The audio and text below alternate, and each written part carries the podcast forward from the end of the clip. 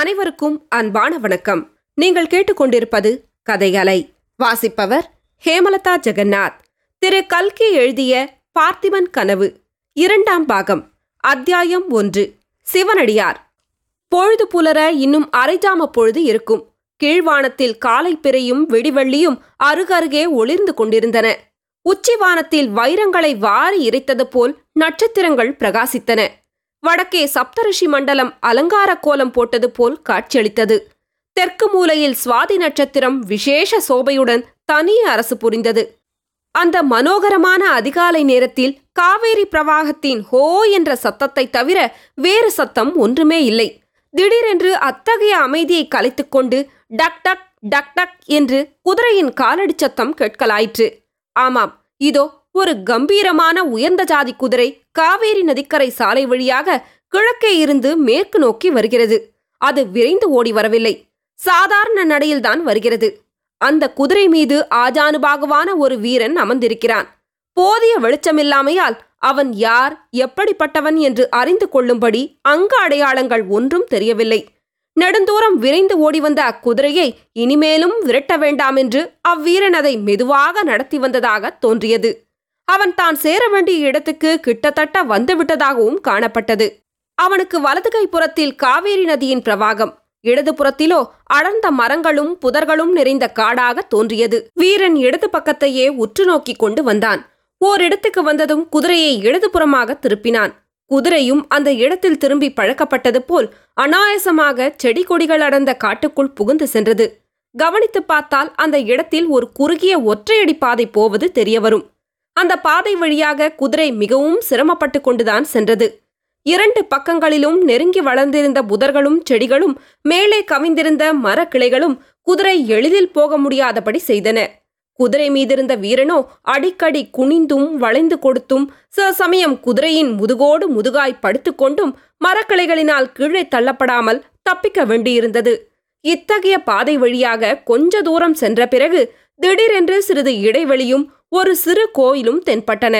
கோயிலுக்கெதிரே பிரம்மாண்டமான யானை குதிரை முதலிய வாகனங்கள் நின்றதை பார்த்தால் அது ஐயனார் கோயிலா இருக்க வேண்டுமென்று ஊகிக்கலாம்.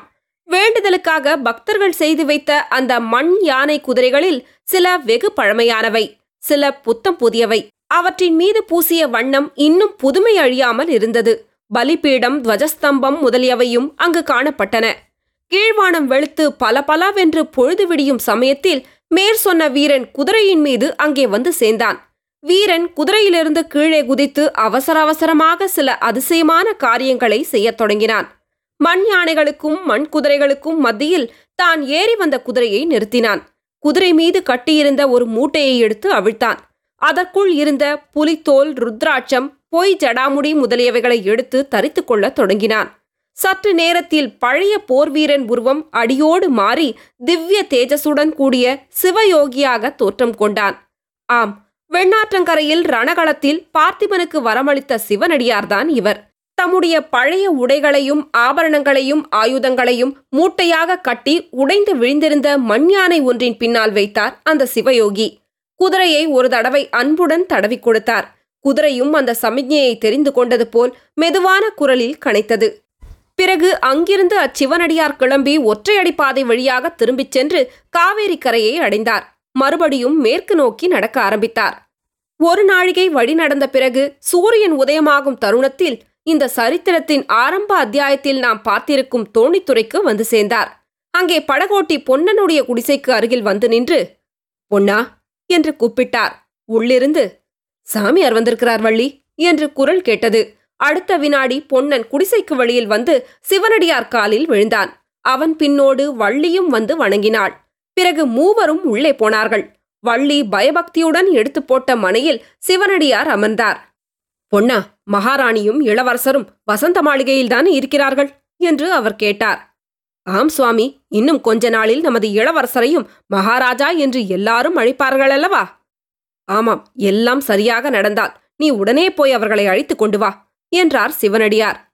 இதோ போகிறேன். வள்ளி சாமியாரை கவனித்துக்கொள் என்று சொல்லிவிட்டு பொன்னன் வெளியேறினான் சிறிது நேரத்திற்கெல்லாம் படகு தண்ணீரில் போகும் சலசலப்பு சத்தம் கேட்கத் தொடங்கியது. அத்தியாயம் இரண்டு.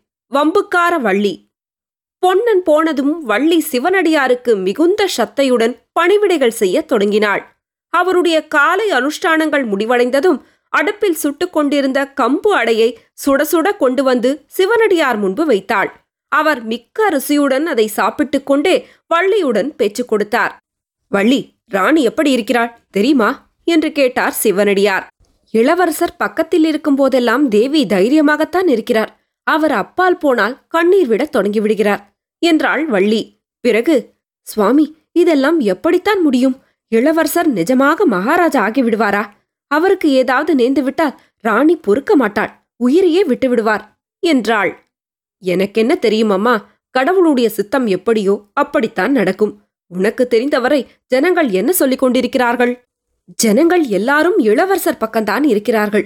பல்லவ அதிகாரம் ஒழிய வேண்டும் என்றுதான் ஆசைப்படுகிறார்கள். பார்த்திப மகாராஜாவின் வீர மரணத்தை பற்றி தெரியாத பிஞ்சு குழந்தை கூட கிடையாது. சுவாமி அந்த செய்தியை தாங்கள்தானே ஆறு வருஷத்துக்கு முன்னால் எங்களுக்கு வந்து சொன்னீர்கள்? அதை நானும் ஓடக்காரரும் இதுவரையில் லட்சம் ஜனங்களுக்காவது சொல்லியிருப்போம். என்றாள். நானும் இன்னும் எத்தனையோ பேரிடம் சொல்லியிருக்கிறேன். இருக்கட்டும் மாரப்ப பூபதி எப்படி இருக்கிறான்? இப்போது உன் பாட்டனிடம் ஜோசியம் கேட்க அவன் வருவதுண்டா? என்று கேட்டார் சிவனடியார். ஆஹா அடிக்கடி வந்து கொண்டுதான் இருக்கிறான் என்றாள் வள்ளி. உடனே எதையோ நினைத்துக் கொண்டவள் போல் இடி இடி என்று சிரித்தாள். சிவனடியார் என்னத்தைக் கண்டு அம்மா இப்படி சிரிக்கிறாய்? என்னுடைய மூஞ்சியை பார்த்தா? என்றார். இல்லை சுவாமி மாரப்ப பூபதியின் ஆசை இன்னது என்று உங்களுக்கு தெரியாதா? காஞ்சி சக்கரவர்த்தியின் மகளை இவன் கட்டிக்கொள்ளப் போகிறானாம். கல்யாணத்துக்கு முகூர்த்தம் வைக்க வேண்டியதுதான் பாக்கி என்றாள். சிவனடியார் முகத்தில் ஒரு வினாடி நேரம் இருண்ட மேகம் படர்ந்தது போல் தோன்றியது. உடனே அவர் புன்னகையை வருவித்துக் கொண்டு ஆமாம் உனக்கென்ன அதில் அவ்வளவு சிரிப்பு? என்று கேட்டார். சக்கரவர்த்தியின் மகளெங்கே இந்த பேதை மாரப்பனெங்கே உலகத்தில் அப்படி ஆண் பிள்ளைகளே அற்றி போய்விடவில்லையே. நரசிம்ம பல்லவரின் மகளை இந்த கோழை பயங்கொள்ளிக்கு கொடுப்பதற்கு? என்றாள் வள்ளி. ஆனால் உன் பாட்டந்தானே மாரப்பனை இப்படி பைத்தியமாய் அடித்தது வள்ளி. இல்லாத பொல்லாத பொய் ஜோசியங்களையெல்லாம் சொல்லி என்றார் சிவனடியார். அப்படி சொல்லியிராவிட்டால் அந்த பாவி என் பிராணனை வாங்கியிருப்பான். சுவாமி போகட்டும். சக்கரவர்த்தியின் குமாரி ரொம்ப அழகாமே. நிஜந்தானா நீங்கள் பார்த்திருக்கிறீர்களா? என்று ஆவலுடன் கேட்டாள் வள்ளி. சிவனடியார் புன்னகையுடன் பார்த்திருக்கிறேன் அம்மா பார்த்திருக்கிறேன். ஆனால் அழகை பற்றி எனக்கு என்ன தெரியும்? நான் துறவி என்றார். எங்கள் ராணியை விட அழகா இருப்பாளா? சொல்லுங்கள். உங்கள் ராணி அவ்வளவு அழகா என்ன? எங்கள் ராணியா? இல்லை இல்லை. எங்கள் ராணி அழகே இல்லை. சுத்த அவலட்சணம். உங்கள் சக்கரவர்த்தி மகள்தான் ரதி. என்ன வள்ளி இப்படி கோபித்துக் கொள்கிறாய்? பின்ன என்ன? எங்கள் ராணியை நீங்கள் எத்தனையோ தடவை பார்த்திருந்தும் இப்படி கேட்கிறீர்களே? அருள்மொழி தேவியைப் போல் அழகானவர் இந்த ஈரேழு பதினாலு உலகிலும் கிடையாது. நான் தான் சொன்னேனே அம்மா ஆண்டியாகிய எனக்கு அழகு என்ன தெரியும்? அவலட்சணம்தான் என்ன தெரியும்? உங்களுக்கு தெரியாது என்றுதான் தெரிகிறதே. ஆனால் காஞ்சி சக்கரவர்த்தியை எப்போதாவது பார்த்தால் கேளுங்கள். அவர் சொல்லுவார் அருள்மொழி தேவிக்கும் பார்த்திப மகாராஜாவுக்கும் கல்யாணம் ஆவதற்கு முன்னால் நடந்த செய்தி உங்களுக்கு தெரியுமா? அருள்மொழி தேவியின் அழகை பற்றி நரசிம்மவர்மர் கேள்விப்பட்டு அருள்மொழியை கல்யாணம் செய்து கொண்டால் செய்து கொள்வேன். இல்லாவிட்டால் தலையை மொட்டை அடித்துக்கொண்டு புத்த சந்நியாசியாக போய்விடுவேன் என்று பிடிவாதம் செய்தார். ஆனால் அருள்மொழி தேவிக்கு அதற்கு முன்பே பார்த்திப மகாராஜாவுடன் கல்யாணம் நிச்சயமாகிவிட்டது. இன்னொரு புருஷனை மனதினால் கூட நினைக்க மாட்டேன் என்று கண்டிப்பாய் சொல்லி கடைசியில் பார்த்திப மகாராஜாவையே கல்யாணம் செய்து கொண்டார். சிவனடியார் முகத்தில் மந்தகாசம் தவிழ ஆமாம் அம்மா நரசிம்மவர்மர் அப்புறம் என்ன செய்தார்? தலையை மொட்டை அடித்துக்கொண்டு புத்த பிக்ஷு ஆகிவிட்டாரா? என்று கேட்டார். ஆண் பிள்ளைகள் சமாச்சாரம் கேட்க வேண்டுமா சுவாமி? அதிலும் ராஜாக்கள் சக்கரவர்த்திகள் என்றால் மனது ஒரே நிலையில் நிற்குமா? அப்புறம் அவர் பாண்டிய ராஜகுமாரியை கல்யாணம் செய்து கொண்டார். இன்னும் எத்தனை பேரோ? யார் கண்டது? நான் மட்டும் ராஜகுமாரியாய் பிறந்திருந்தால் எந்த ராஜாவையும் கல்யாணம் செய்து கொள்ள மாட்டேன். அரண்மனையில் பத்து சக்களத்திகளோடு இருப்பதைக் காட்டிலும் கூரை குடிசையில் ஒருத்தியாயிருப்பது மேலில்லையா? சிவனடியார் கலகலவென்று சிரித்தார். நீ சொல்வது நிஜந்தானம்மா ஆனால் நரசிம்மவர்மன் நீ நினைப்பது போல் அவ்வளவு பொல்லாதவனல்ல என்றார். இருக்கட்டும் சுவாமி. அவர் நல்லவராகவே இருக்கட்டும். அவர்தான் உங்களுக்கு ரொம்ப வேண்டியவர் போலிருக்கிறதே. ஒரு காரியம் செய்யுங்களேன். சக்கரவர்த்தியின் மகளை எங்கள் இளவரசருக்கு கல்யாணம் செய்து வைத்து விடுங்களேன். சண்டை சச்சரவு எல்லாம் தீர்ந்து சமாதானமாகிவிடட்டுமே. நல்ல யோசனைதான் வள்ளி. ஆனால் என்னால் நடக்கக்கூடிய காரியமல்ல. நீ வேண்டுமானால் சக்கரவர்த்தியை பார்த்து சொல்லேன். நான் சக்கரவர்த்தியை எப்போதாவது பார்த்தால் நிச்சயமாய் சொல்லத்தான் போகிறேன். எனக்கு என்ன பயம்? என்றாள். அச்சமயத்தில் படகு கரைக்கு வந்து சேர்ந்த சத்தம் கேட்டது. வள்ளி படகு வந்து விட்டது என்று சொல்லிக்கொண்டு குடிசைக்கு வெளியே வந்தாள். அத்தியாயம் மூன்று. சதி ஆலோசனை. சற்று நேரத்துக்கெல்லாம் அருள்மொழி தேவியும் இளவரசர் விக்கிரமனும் குடிசைக்குள் வந்து சுவாமி என்று சொல்லி சிவனடியாரின் பாதத்தில் வணங்கினார்கள். சிவனடியார் விக்கிரமனை தூக்கி எடுத்து அணைத்துக்கொண்டு ஆசிர்வதித்தார். ஆறு வருஷத்துக்கு முன் அரியா பாலகனாய் இருந்த விக்கிரமன் இப்போது இளங்காலை பருவத்தை அடைந்து ஆஜானுபாகுவாக விளங்கினான். அவன் முகத்தில் வீரக்கலை திகழ்ந்தது. உள்ளத்தில் பொங்கிய ஆர்வத்தின் வேகம் கண்களில் அலை எறிந்தது படபடவென்று பேசத் தொடங்கினான். சுவாமி நேற்று இரவு கனவில் என் தந்தை வந்தார். என்னை அழைத்துக் கொண்டு சிராப்பள்ளி மலைக்கு போனார். அங்கே உச்சியில் பறந்து கொண்டிருந்த பல்லவர்களின் சிங்கக்கொடியை காட்டினார். சுவாமி இனிமேல் என்னால் பொறுத்திருக்க முடியாது. நீங்கள் என்னை ஆசிர்வதிக்க வேண்டும். என்றான். என்னுடைய ஆசிர்வாதம் உனக்கு எப்போதும் இருக்கிறது விக்ரமா. சரியான காலம் வரையில் காத்திருக்கும்படிதானே சொன்னேன். இப்போது காலம் வந்துவிட்டது. நீ என்ன செய்ய உத்தேசித்திருக்கிறாய்? சொல்லு. வெறும் பதற்றத்தினால் மட்டும் காரியம் ஒன்றும் ஆகிவிடாது. தீர யோசித்து ஒரு காரியத்தில் இறங்க வேண்டும். உன் தந்தை உனக்கு கொடுத்துவிட்டு போன குரல் நூலில் தெய்வப்புலவர் என்ன சொல்லியிருக்கிறார்? எண்ணித் துணிக கருமம் துணிந்த பின் எண்ணுவம் என்பது இழுக்கு. இதை நீ எப்போதும் ஞாபகம் வைத்துக் கொள்ள வேண்டும். ஆம் சுவாமி எண்ணித்தான் துணிந்திருக்கிறேன். வரப்போகும் புரட்டாசி பௌர்ணமி அன்று சிராப்பள்ளி மலை மீது பறக்கும் பல்லவர் கொடியை எழுத்தெறிந்துவிட்டு அங்கே புலிக்கொடியை பறக்க விடப் போகிறேன். யார் என்ன சொன்ன போதிலும் இந்த தீர்மானத்தை நான் மாற்றிக்கொள்ளப் போவதில்லை. மிக்க சந்தோஷம் விக்ரமா. உன் தீர்மானத்தை மாற்றிக்கொள்ளும்படி நானும் சொல்லப் போவதில்லை. இந்த நாள் எப்போது வரப்போகிறது என்றுதான் நான் காத்துக் கொண்டிருந்தேன். ஆனால் உன் தீர்மானத்தை காரியத்தில் நிறைவேற்ற என்ன ஏற்பாடு செய்திருக்கிறாய்? அதை தெரிந்து கொள்ள மட்டும் விரும்புகிறேன். புலிக்கொடியை பறக்க விட்டுவிட்டால் போதுமா? அதை காத்து நிற்க படைகள் வேண்டாமா? பல்லவ தளபதி அச்சுதவர்மன் சும்மா பார்த்து கொண்டிருப்பானா? சுவாமி அந்த கவலை தங்களுக்கு வேண்டவே வேண்டாம். சோழ நாட்டு மக்கள் எல்லாரும் சித்தமாயிருக்கிறார்கள். பொன்னனை கேளுங்கள் சொல்லுவான். புரட்டாசி பௌர்ணமியில் வீரர்கள் பலர் உறையூரில் வந்து கூடுவார்கள். புலிக்கொடி உயர்ந்ததும் அவர்கள் என்னுடைய படையில் பகிரங்கமாய் சேர்ந்து விடுவார்கள். உறையூரில் உள்ள பல்லவ சைன்யத்தை சின்னாபின்னம் செய்து அச்சுதவர்மனையும் சிறைப்படுத்தி விடுவோம். இந்த அபாயகரமான முயற்சியில் உனக்கு யார் ஒத்தாசை செய்கிறார்கள்? யார் உனக்காக படை திரட்டுகிறார்கள்? நீயோ வசந்த மாளிகையை விட்டு வெளியே போனது கிடையாதே. என் சித்தப்பா மாரப்ப பூபதிதான் எல்லா ஏற்பாடுகளும் செய்கிறார். அவர் ரகசியமாக ஒரு படை திரட்டி வந்திருக்கிறார். மாரப்ப பூபதி என்றதுமே சிவனடியாரின் முகம் கருத்தது. அவர் விக்கிரமனை நடுவில் நிறுத்தி யார்? மாரப்ப பூபதியா இதெல்லாம் செய்கிறான்? அவரிடம் உன் உத்தேசத்தை எப்போது சொன்னாய்? என்று கேட்டார். சித்தப்பா முன்மாதிரி இல்லை. நீங்கள் கவலைப்பட வேண்டாம். அடியோடு புது மனிதராகிவிட்டார். என் தகப்பனார் விஷயத்தில் நடந்து கொண்டதற்காக மிகவும் பச்சாதாபப்படுகிறார். அதற்கு பரிகாரமாக இப்போது சோழ நாட்டின் விடுதலைக்கு உயிரையும் கொடுக்க சித்தமாயிருக்கிறார் என்றான் விக்ரமன். சிவனடியார் அருள்மொழியை பார்த்து தேவி இது நிஜந்தானா என்று கேட்டார். ஆம் சுவாமி. மாரப்ப பூபதி மனம் திருந்தியவராகத்தான் காணப்படுகிறார் என்றாள் அருள்மொழி. மிக்க சந்தோஷம் விக்ரமா. உன்னுடைய முயற்சி நிறைவேறட்டும். தேவசேனாதிபதியான கார்த்திகேயர் உன்னை காத்து நிற்கட்டும். உன் தோளுக்கும் வாளுக்கும் பராசக்தி பலம் அளிக்கட்டும். அவசியமான சமயத்தில் மறுபடியும் வருவேன். இப்போது போய் வருகிறேன் என்று எழுந்தார் சிவனடியார். சுவாமி என் சித்தப்பா இப்போது வருவதாக சொல்லியிருக்கிறாரே. அவர் தங்களை பார்க்க மிகவும் ஆவலாயிருக்கிறார். தாங்கள் கொஞ்சம் இருந்து போக வேண்டும் என்றான் விக்ரமன். இல்லை விக்ரமா எனக்கு இருக்க நேரமில்லை. எது எப்படியானாலும் நீ உன் உறுதியை கைவிடாதே. உன் தந்தை வாக்கை மறந்து விடாதே என்றார். அருள்மொழி தேவி அப்போது பொன்னனை பார்த்து பொன்னா இளவரசரை அழைத்துக் கொண்டு நீ படகுக்கு போ. இதோ நான் வந்து விடுகிறேன் என்று சொல்ல பொன்னனும் விக்ரமனும் உடனே வெளியேறினார்கள். அருள்மொழி தேவி அப்போது சிவனடியார் பாதத்தில் நமஸ்கரித்து அந்த பாதங்களை பிடித்துக் கொண்ட வண்ணம் சொன்னாள் சுவாமி தாங்கள் யாரோ எனக்கு தெரியாது. என்னவெல்லாமோ தங்களைப் பற்றி நான் சந்தேகித்ததுண்டு.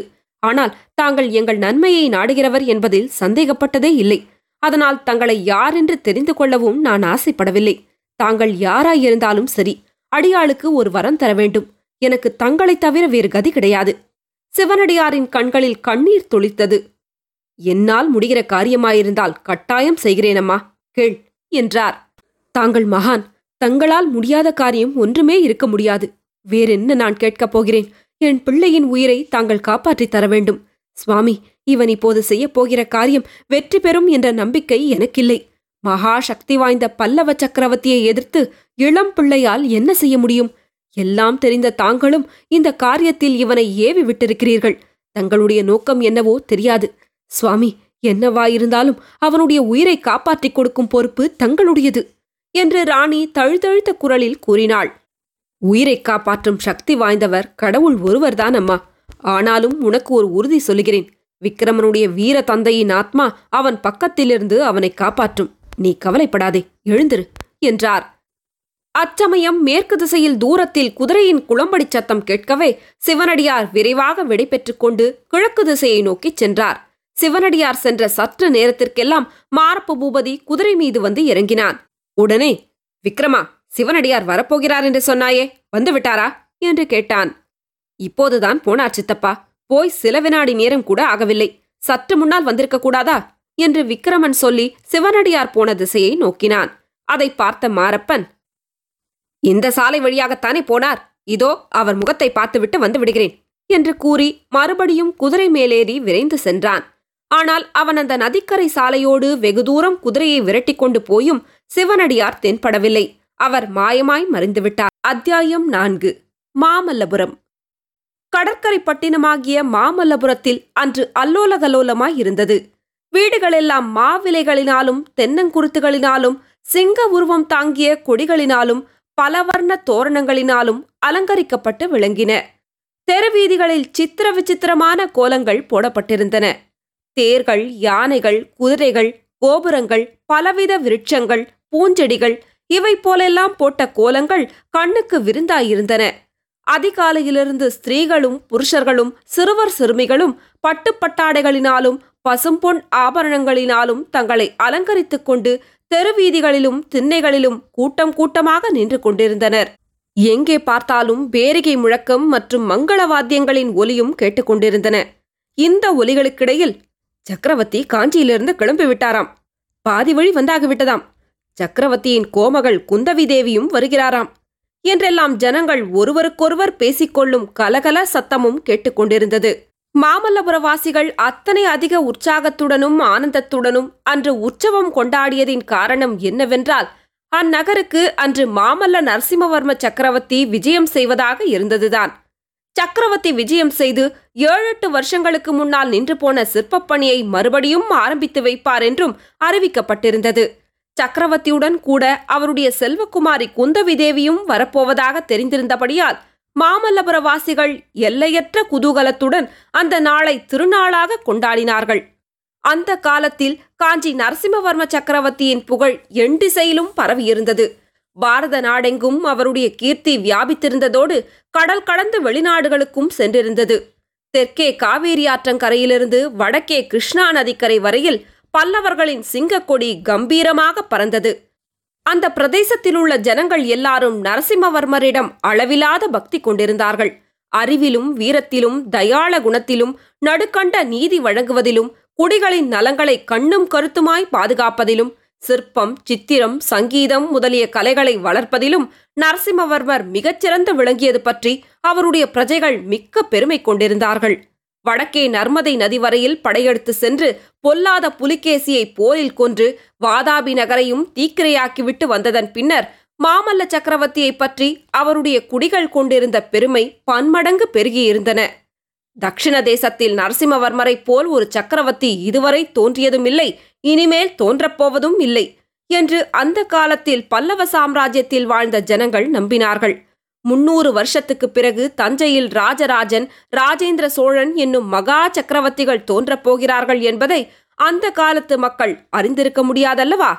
இவ்விதம் பல்லவ சாம்ராஜ்யத்தின் பிரஜைகள் எல்லாருமே நரசிம்மவர்ம சக்கரவர்த்தியிடம் பக்தி விசுவாசம் கொண்டிருந்தவர்களாயினும் மாமல்லபுர வாசிகளுக்கு சக்கரவர்த்தியிடம் ஒரு தனித்த உறவு ஏற்பட்டிருந்தது.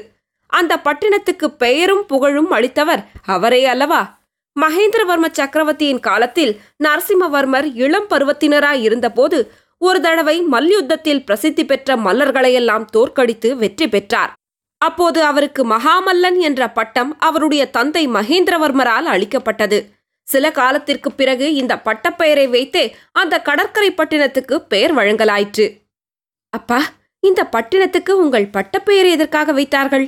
என்று கோமகள் குந்தவி தேவி தந்தை நரசிம்மவர்மரை பார்த்து கேட்டாள். இருவரும் பல்லவ சாம்ராஜ்யத்தின் பட்டத்து யானை மீது அம்பாரியில் விற்றிருந்தார்கள் அந்த பட்டத்து யானைக்கு முன்னாலும் பின்னாலும் வேலும் வாளும் தாங்கிய போர் வீரர்கள் அணிவகுத்துச் சென்றார்கள். இன்னும் பல வகைப்பட்ட விருதுகளும் சென்றன. எல்லாருக்கும் முன்னால் பெரிய ரிஷபங்கள் முதுகில் முரசுகளை சுமந்து கொண்டு சென்றன. சற்று நேரத்துக்கு ஒரு தடவை அந்த முரசுகள் அடிக்கப்பட்ட போது உண்டான சத்தம் அலைமோதிக்கொண்டு நாலாபுரமும் நாலாபுறமும் பரவியது. அம்பாரியின் மீது வீற்றிருந்த நரசிம்மவர்ம சக்கரவர்த்தியையும் அவர் அருமை புதல்வியையும் ஏக காலத்தில் பார்த்தவர்கள் உதயசூரியனையும் பூர்ணச்சந்திரனையும் அருகருகே பார்த்தவர்களைப் போல் திணறி திண்டாடி போவார்கள். இருவருடைய திருமுகத்திலும் அத்தகைய திவ்ய தேஜஸ் தொழித்துக் கொண்டிருந்தது. அவர்கள் அணிந்திருந்த கிரீடங்களிலும் மற்ற ஆபரணங்களிலும் பதிந்த நவரத்னங்களின் காந்தி பார்ப்பவர்களின் கண்களை கூசச் செய்தன. பல்லவ சக்கரவர்த்தி ஆஜானுபாகுவாய் கம்பீரமான தோற்றமுடையவராக இருந்தார். வலிமையும் திறமையும் கொண்ட அவருடைய திருமேனியில் மென்மையும் சௌந்தரியமும் கலந்து உறவாடின. ராஜகலை ததும்பிய அவருடைய முகத்தில் காணப்பட்ட காயங்களின் வடுக்கள் அவர் எத்தனையோ கோர யுத்தங்களில் கை கலந்து போரிட்டு ஜயபேரிகை முழக்கத்துடன் திரும்பி வந்தவர் என்பதை ஞாபகப்படுத்திக் கொண்டிருந்தன கோமகள் குந்தவி தேவியோ பெண் குலத்தின் அழகெல்லாம் திரண்டு உருக்கொண்டவள் போல் இருந்தாள். பல்லவ சாம்ராஜ்யத்திலிருந்த மகா சிற்பிகளும் ஓவியக்காரர்களும் குந்தவி தேவியிடம் தங்கள் கலைத்திறன் தோற்றுவிட்டது என்பதை ஒப்புக்கொண்டார்கள் கோமகளின் கருவிழிகளில்தான் என்ன மாயசக்தி இருக்கிறதோ தெரியவில்லை. தேவி தமது அஞ்சனம் தீட்டிய கண்களை அகல விரித்து எங்களை பார்த்தவுடனேயே நாங்கள் உணர்விழந்து மெய்மறந்து போய்விடுகிறோம். அப்புறம் சிற்பம் அமைப்பதெங்கே? சித்திரம் வரைவதெங்கே? என்றார்கள். எங்களையெல்லாம் கர்வபங்கம் செய்வதற்கு என்றே பிரம்மன் குந்தவி தேவியை படைத்திருக்க வேண்டும் என்று அவர்கள் சொன்னார்கள். அப்பா இந்த நகருக்கு தங்கள் பட்ட பெயரை எதற்காக வைத்தார்கள்? சொல்லுகிறேன் சொல்லுகிறேன் என்று ஏமாற்றிக் கொண்டு வருகிறீர்களே. இன்றைக்கு கட்டாயம் சொல்லியாக வேண்டும் என்று மறுபடியும் கேட்டாள் குந்தவி. அப்படியானால் இப்போது இந்த யானை மேலிருந்து நாம் இறங்கியாக வேண்டும் என்றார் சக்கரவர்த்தி. இப்படியே நான் தரையில் குதித்து விடட்டுமா? என்றாள் குந்தவி.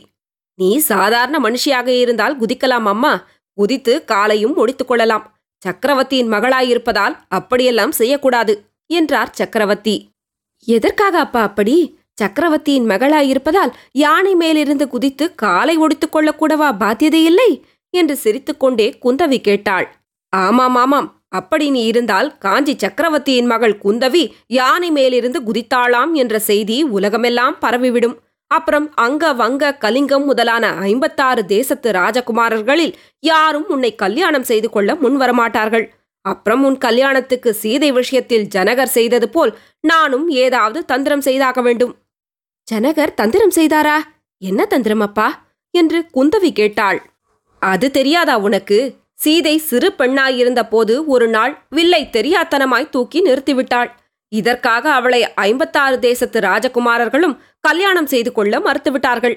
கடைசியில் சீதையின் தகப்பனார் என்ன செய்தார் தெரியுமா? விஸ்வாமித்திர ரிஷியை அனுப்பி ராமன் என்ற அசட்டு ராஜகுமாரனை தந்திரமாய் அழைத்து வர பண்ணினார். ஒரு பெரிய வில்லை நடுவில் முறித்து முறிந்தது தெரியாதபடி தந்திரமாய் பெட்டிக்குள் வைத்திருந்தார். ராமன் அந்த வில்லை விளையாட்டாக எடுத்ததும் வில் முறிந்து இரண்டு துண்டாக விழுந்துவிட்டது. உடனே ஜனகர் ஐயையோ எங்கள் குலசம்பத்தாகிய வில்லை ஒடித்து விட்டாயே ஒன்று ஒடிந்த வில்லை சேர்த்துக் கொடு. இல்லாவிட்டால் என் மகள் சீதையை கல்யாணம் பண்ணிக்கொள் என்றார். ராமன் வேறு வழியில்லாமல் சீதையை கல்யாணம் செய்து கொள்ள வேண்டியதாயிற்று. குந்தவி விழுந்து விழுந்து சிரித்துக்கொண்டே அப்பா நானும் ராமாயண கதையை கேட்டிருக்கிறேன். நீங்கள் சொல்வது புதிய ராமாயணமாயிருக்கிறதே என்றாள். சற்று சிரிப்பு அடங்கிய பிறகு அவள் ஆனால் உங்களுக்கு அதை பற்றி கவலை வேண்டாம் அப்பா நான் கல்யாணமே செய்து கொள்ளப் போவதில்லை என்று சொன்னாள். சக்கரவர்த்தி மூக்கின் மேல் விரலை வைத்துக்கொண்டு அது என்ன சமாச்சாரம்? கல்யாணம் உன்னை என்ன பண்ணிற்று? அதன் மேல் ஏன் அவ்வளவு கோபம்? என்று கேட்டார். அப்போது குந்தவி கல்யாணம் செய்து கொண்டால் நான் உங்களை விட்டு பிரியத்தானே வேண்டும்? உங்களை விட்டுவிட்டு போக எனக்கு இஷ்டமில்லை. உங்களுடனேயே நான் எப்போதும் இருப்பேன் என்றாள். அப்படியா சமாச்சாரம் குந்தவி? இன்னொரு தடவை சொல்லு என்றார் சக்கரவர்த்தி. அதெல்லாம் ஒரு தடவைக்கு மேல் சொல்ல மாட்டேனப்பா. நீங்கள் ஏகச்சந்திராங்கி என்பது உலகமெல்லாம் பிரசித்தியாயிருக்கிறதே. ஒரு தடவைக்கு மேல் ஏன் கேட்கிறீர்கள்? ஓ ஆபத் பாந்தவா அநாத ரட்சகா! இந்த வாயாடி பெண்ணை கட்டிக்கொண்டு எந்த ராஜகுமாரன் திண்டாடப் போகிறானோ? யார் தலையில் அவ்விதம் இருக்கிறதோ அவனை நீதான் காப்பாற்றி அருள வேண்டும். என்று சொல்லியபடி சக்கரவர்த்தி தலைமேல் கைகூப்பி வானத்தை அண்ணாந்து நோக்கினார். உங்களுடைய பரிகாசம் இருக்கட்டும். இப்போது யானையை நிறுத்துகிறீர்களா இல்லையா? இல்லாவிடில் நானே கீழே குதித்து விட்டேனானால் அப்புறம் என்னை ஒரு ராஜகுமாரனும் கல்யாணம் செய்து கொள்ள மாட்டான். எப்போதும் உங்கள் பிராணனைத்தான் வாங்கிக் கொண்டிருப்பேன். என்று குந்தவி சொல்லி எழுந்து நின்று அம்பாரியிலிருந்து கீழே குதிப்பது போல் பாசாங்கு செய்தாள். வேண்டாம் வேண்டாம் அப்படிப்பட்ட விபரீதம் பண்ணி வைக்காதே என்று கூறி பல்லவ சக்கரவர்த்தி யானை பாகனை கூப்பிட்டு யானையை நிறுத்தச் சொன்னார். யானை நின்றதும் தந்தையும் மகளும் கீழே இறங்கினார்கள். சக்கரவர்த்தி குதிரையும் பல்லக்கும் கொண்டு வரும்படி சமிஞ்சை காட்டினார். அவை அருகில் வந்ததும் பரிவாரத் தலைவனை அழைத்து நீங்கள் நேரே போய் நகர்வாசல் அருகில் நில்லுங்கள். நாங்கள் அங்கே வந்து சேர்ந்து கொள்கிறோம் என்றார். பிறகு குதிரை மீது ஆரோகணித்து ராஜமார்க்கத்திலிருந்து பிரிந்து குறுக்கு வழியாக போகத் தொடங்கினார். இளவரசி ஏறியிருந்த பல்லக்கும் அவரை தொடர்ந்து சென்றது. சக்கரவர்த்தி இம்மாதிரியெல்லாம் எதிர்பாராத காரியங்களை செய்வது சர்வ சகஜமாய் போயிருந்தபடியால் அவரை தொடர்ந்து வந்த பரிவாரங்கள் சிறிதும் வியப்பு அடையாமல் ராஜமார்க்கத்தோடு மேலே சென்றன. அத்தியாயம் ஐந்து. உறையூர் தூதன். இயற்கையாக பூமியில் எழுந்த சிறு குன்றுகளை அழகிய ரதங்களாகவும் விமானங்களாகவும் அமைத்திருந்த ஓர் இடத்திற்கு சக்கரவர்த்தியும் குந்தவி தேவியும் வந்து சேர்ந்தார்கள். அந்த விமான கோயில்களையொட்டி ஒரு கல் யானையும் கற்சிங்கமும் காணப்பட்டன. இவையும் இயற்கையாக பூமியில் எழுந்த பாறைகளை செதுக்கி செய்த வடிவங்கள்தாம். அவற்றுள் யானையின் சமீபமாக சக்கரவர்த்தி வந்தார். குந்தவி இந்த யானையை பார்த்தாயா? தத்ரூபமாய் உயிருள்ள யானை நிற்பது போலவே தோன்றுகிறதல்லவா? முப்பது வருஷத்துக்கு முன்னால் இங்கே இந்த யானை இல்லை. ஒரு மொட்டை கற்பாறைதான் நின்றது. இந்த கோயில்கள் எல்லாமும் அப்படித்தானே மொட்டை மலைகளாய் இருந்தன? என்று குந்தவி கேட்டாள். ஆமாம் குழந்தாய் இன்று நீயும் நானும் வந்திருப்பது போல் முப்பது வருஷத்துக்கு முன்னால் என் தகப்பனாருடன் நான் இங்கு வந்தேன். உன் தாத்தாவை பற்றித்தான் உனக்கு எல்லாம் தெரியுமே. சிற்பம் சித்திரம் என்றால் அவருக்கு ஒரே பைத்தியம். உங்களுக்கு பைத்தியம் ஒன்றும் குறைவாயில்லையே என்று குந்தவி குறுக்கிட்டாள் சக்கரவர்த்தி புன்னகையுடன். என்னை விட அவருக்குத்தான் பைத்தியம் அதிகம். செங்கலினாலும் மரத்தினாலும் அவர் ஆயிரம் கோயில்கள் கட்டினார். அப்படியும் அவருக்கு திருப்தி உண்டாகவில்லை. என்றும் அழியாத பரம்பொருளுக்கு என்றும் அழியா கோயில்களை கட்ட வேண்டுமென்று ஆசைப்பட்டார். மலையை குடைந்து கோவில்கள் அமைக்க விரும்பினார். அந்த காலத்திலே ஒரு நாள் அவரும் நானும் இந்த பக்கம் சுற்றி கொண்டு வந்தோம். அப்போது எனக்கு உன் வயதுதான் இருக்கும். தற்செயலாக ஆகாசத்தை பார்த்தேன். வெண்ணிறமான சிறு சிறு மேகங்கள் வானத்தில் அங்கும் இங்கும் மலைந்து கொண்டிருந்தன. அந்த மேகங்கள் அவ்வப்போது வெவ்வேறு ரூபம் கொண்டு தோன்றின. ஒரு சிறு மேகம் யானையைப் போல் காணப்பட்டது. அதை பார்த்ததும் எனக்கு ஒரு யோசனை தோன்றியது. இந்த பாறையண்டே வந்தேன். கையில் கொண்டு வந்திருந்த காசி கட்டியினால் யானையின் உருவத்தை இதன் மேல் வரைந்தேன். அதை அப்பா பார்த்து கொண்டே இருந்தார். யானை உருவத்தை நான் எழுதி முடித்ததும் என்னை கட்டி தூக்கிக் கொண்டு கூத்தாடத் தொடங்கினார். நரசிம்மா என்ன அற்புதமான யோசனை உன் யோசனை. இங்குள்ள பெரிய பாறைகளையெல்லாம் கோயில்களாக்கி விடுவோம். சின்ன சின்ன பாறைகளையெல்லாம் வாகனங்களாக செய்து விடுவோம். இந்த உலகமுள்ள அளவும் அழியாதிருக்கும் அற்புத சிற்பங்களை எழுப்புவோம் என்று வெறி பிடித்தவர் போல் கூறினார். அவ்விதமே சீக்கிரத்தில் இங்கே சிற்ப வேலைகளை ஆரம்பித்தார். அது முதல் இருபது வருஷ காலம் இந்த பிரதேசத்தில் இடைவிடாமல் ஆயிரக்கணக்கான கல்லுளிகளின் சத்தம் கேட்டுக்கொண்டே இருந்தது. நான் வடதேசத்துக்கு படையெடுத்து போன போதுதான் அது நின்றது. இவ்விதம் சொல்லி சக்கரவர்த்தி நிறுத்தி ஏதோ யோசனையில் ஆழ்ந்தவர் போல் இருந்தார். சற்று பொறுத்து குந்தவி ஆமாமப்பா இருபது வருஷமாய் நடந்து வந்த சிற்பப் பணியை நிறுத்திவிட்டீர்களே என்ற சந்தோஷத்தினால்தான் உங்கள் பெயரை இந்த பட்டினத்துக்கு வைத்தார்கள் போலிருக்கிறது. என்று சொல்லிவிட்டு குறும்பாக புன்னகை செய்தாள். அதை கேட்ட சக்கரவர்த்தி உறக்க சிரித்துவிட்டு இல்லையம்மா இந்த சிற்பபுரி தோன்றுவதற்கு நான் காரணமாயிருந்தபடியினால் என் தகப்பனார் இப்பட்டினத்துக்கு என் பெயரை அளித்தார். நரசிம்மன் என்ற பெயருடன் எத்தனையோ ராஜாக்கள் வரக்கூடும். மாமல்லன் என்ற பட்டப்பெயர் வேறு ஒருவரும் வைத்துக் கொள்ள மாட்டார்கள் என்று யோசித்து அப்பா இந்த பட்டினத்துக்கு மாமல்லபுரம் என்று பெயர் சூட்டினார். அப்பாவுக்கு என் மேலேதான் எவ்வளவு ஆசை என்று கூறி மறுபடியும் யோசனையில் ஆழ்ந்தார். ஆமாம். ஆனால் தாத்தாவுக்கு உங்கள் பேரில் இருந்த ஆசையில் நூறில் ஒரு பங்கு கூட உங்களுக்கு என் அண்ணா மேல் கிடையாது. இருந்தால் அண்ணாவை கப்பலேற்றி சிங்களத்துக்கு அனுப்புவீர்களா? என்று கேட்டாள் குந்தவி. குழந்தாய் கேள். என்னுடைய இளம் வயதில் எனக்கு எத்தனையோ மனோரதங்கள் இருந்தன. அவற்றில் பல நிறைவேறின. ஆனால் ஒரே ஒரு மனோரதம் மட்டும் நிறைவேறவே இல்லை. கப்பலேறி கடல் கடந்து தூர தூர தேசங்களுக்கெல்லாம் போய் வர வேண்டுமென்று நான் அளவில்லாத ஆசை கொண்டிருந்தேன். அதற்கு என் தந்தை அனுமதிக்கவில்லை. நான் இந்த பல்லவ சிம்மாசனத்தில் ஏறிய பிறகு கடற்பிரயாணம் செய்வது என்பது முடியாத காரியமாகிவிட்டது. எனக்கு கிடைக்காத பாக்கியம் என் பிள்ளைக்காவது கிடைக்கட்டுமே என்றுதான் உன் தமையனை சிங்களத்தீவுக்கு அனுப்பினேன்.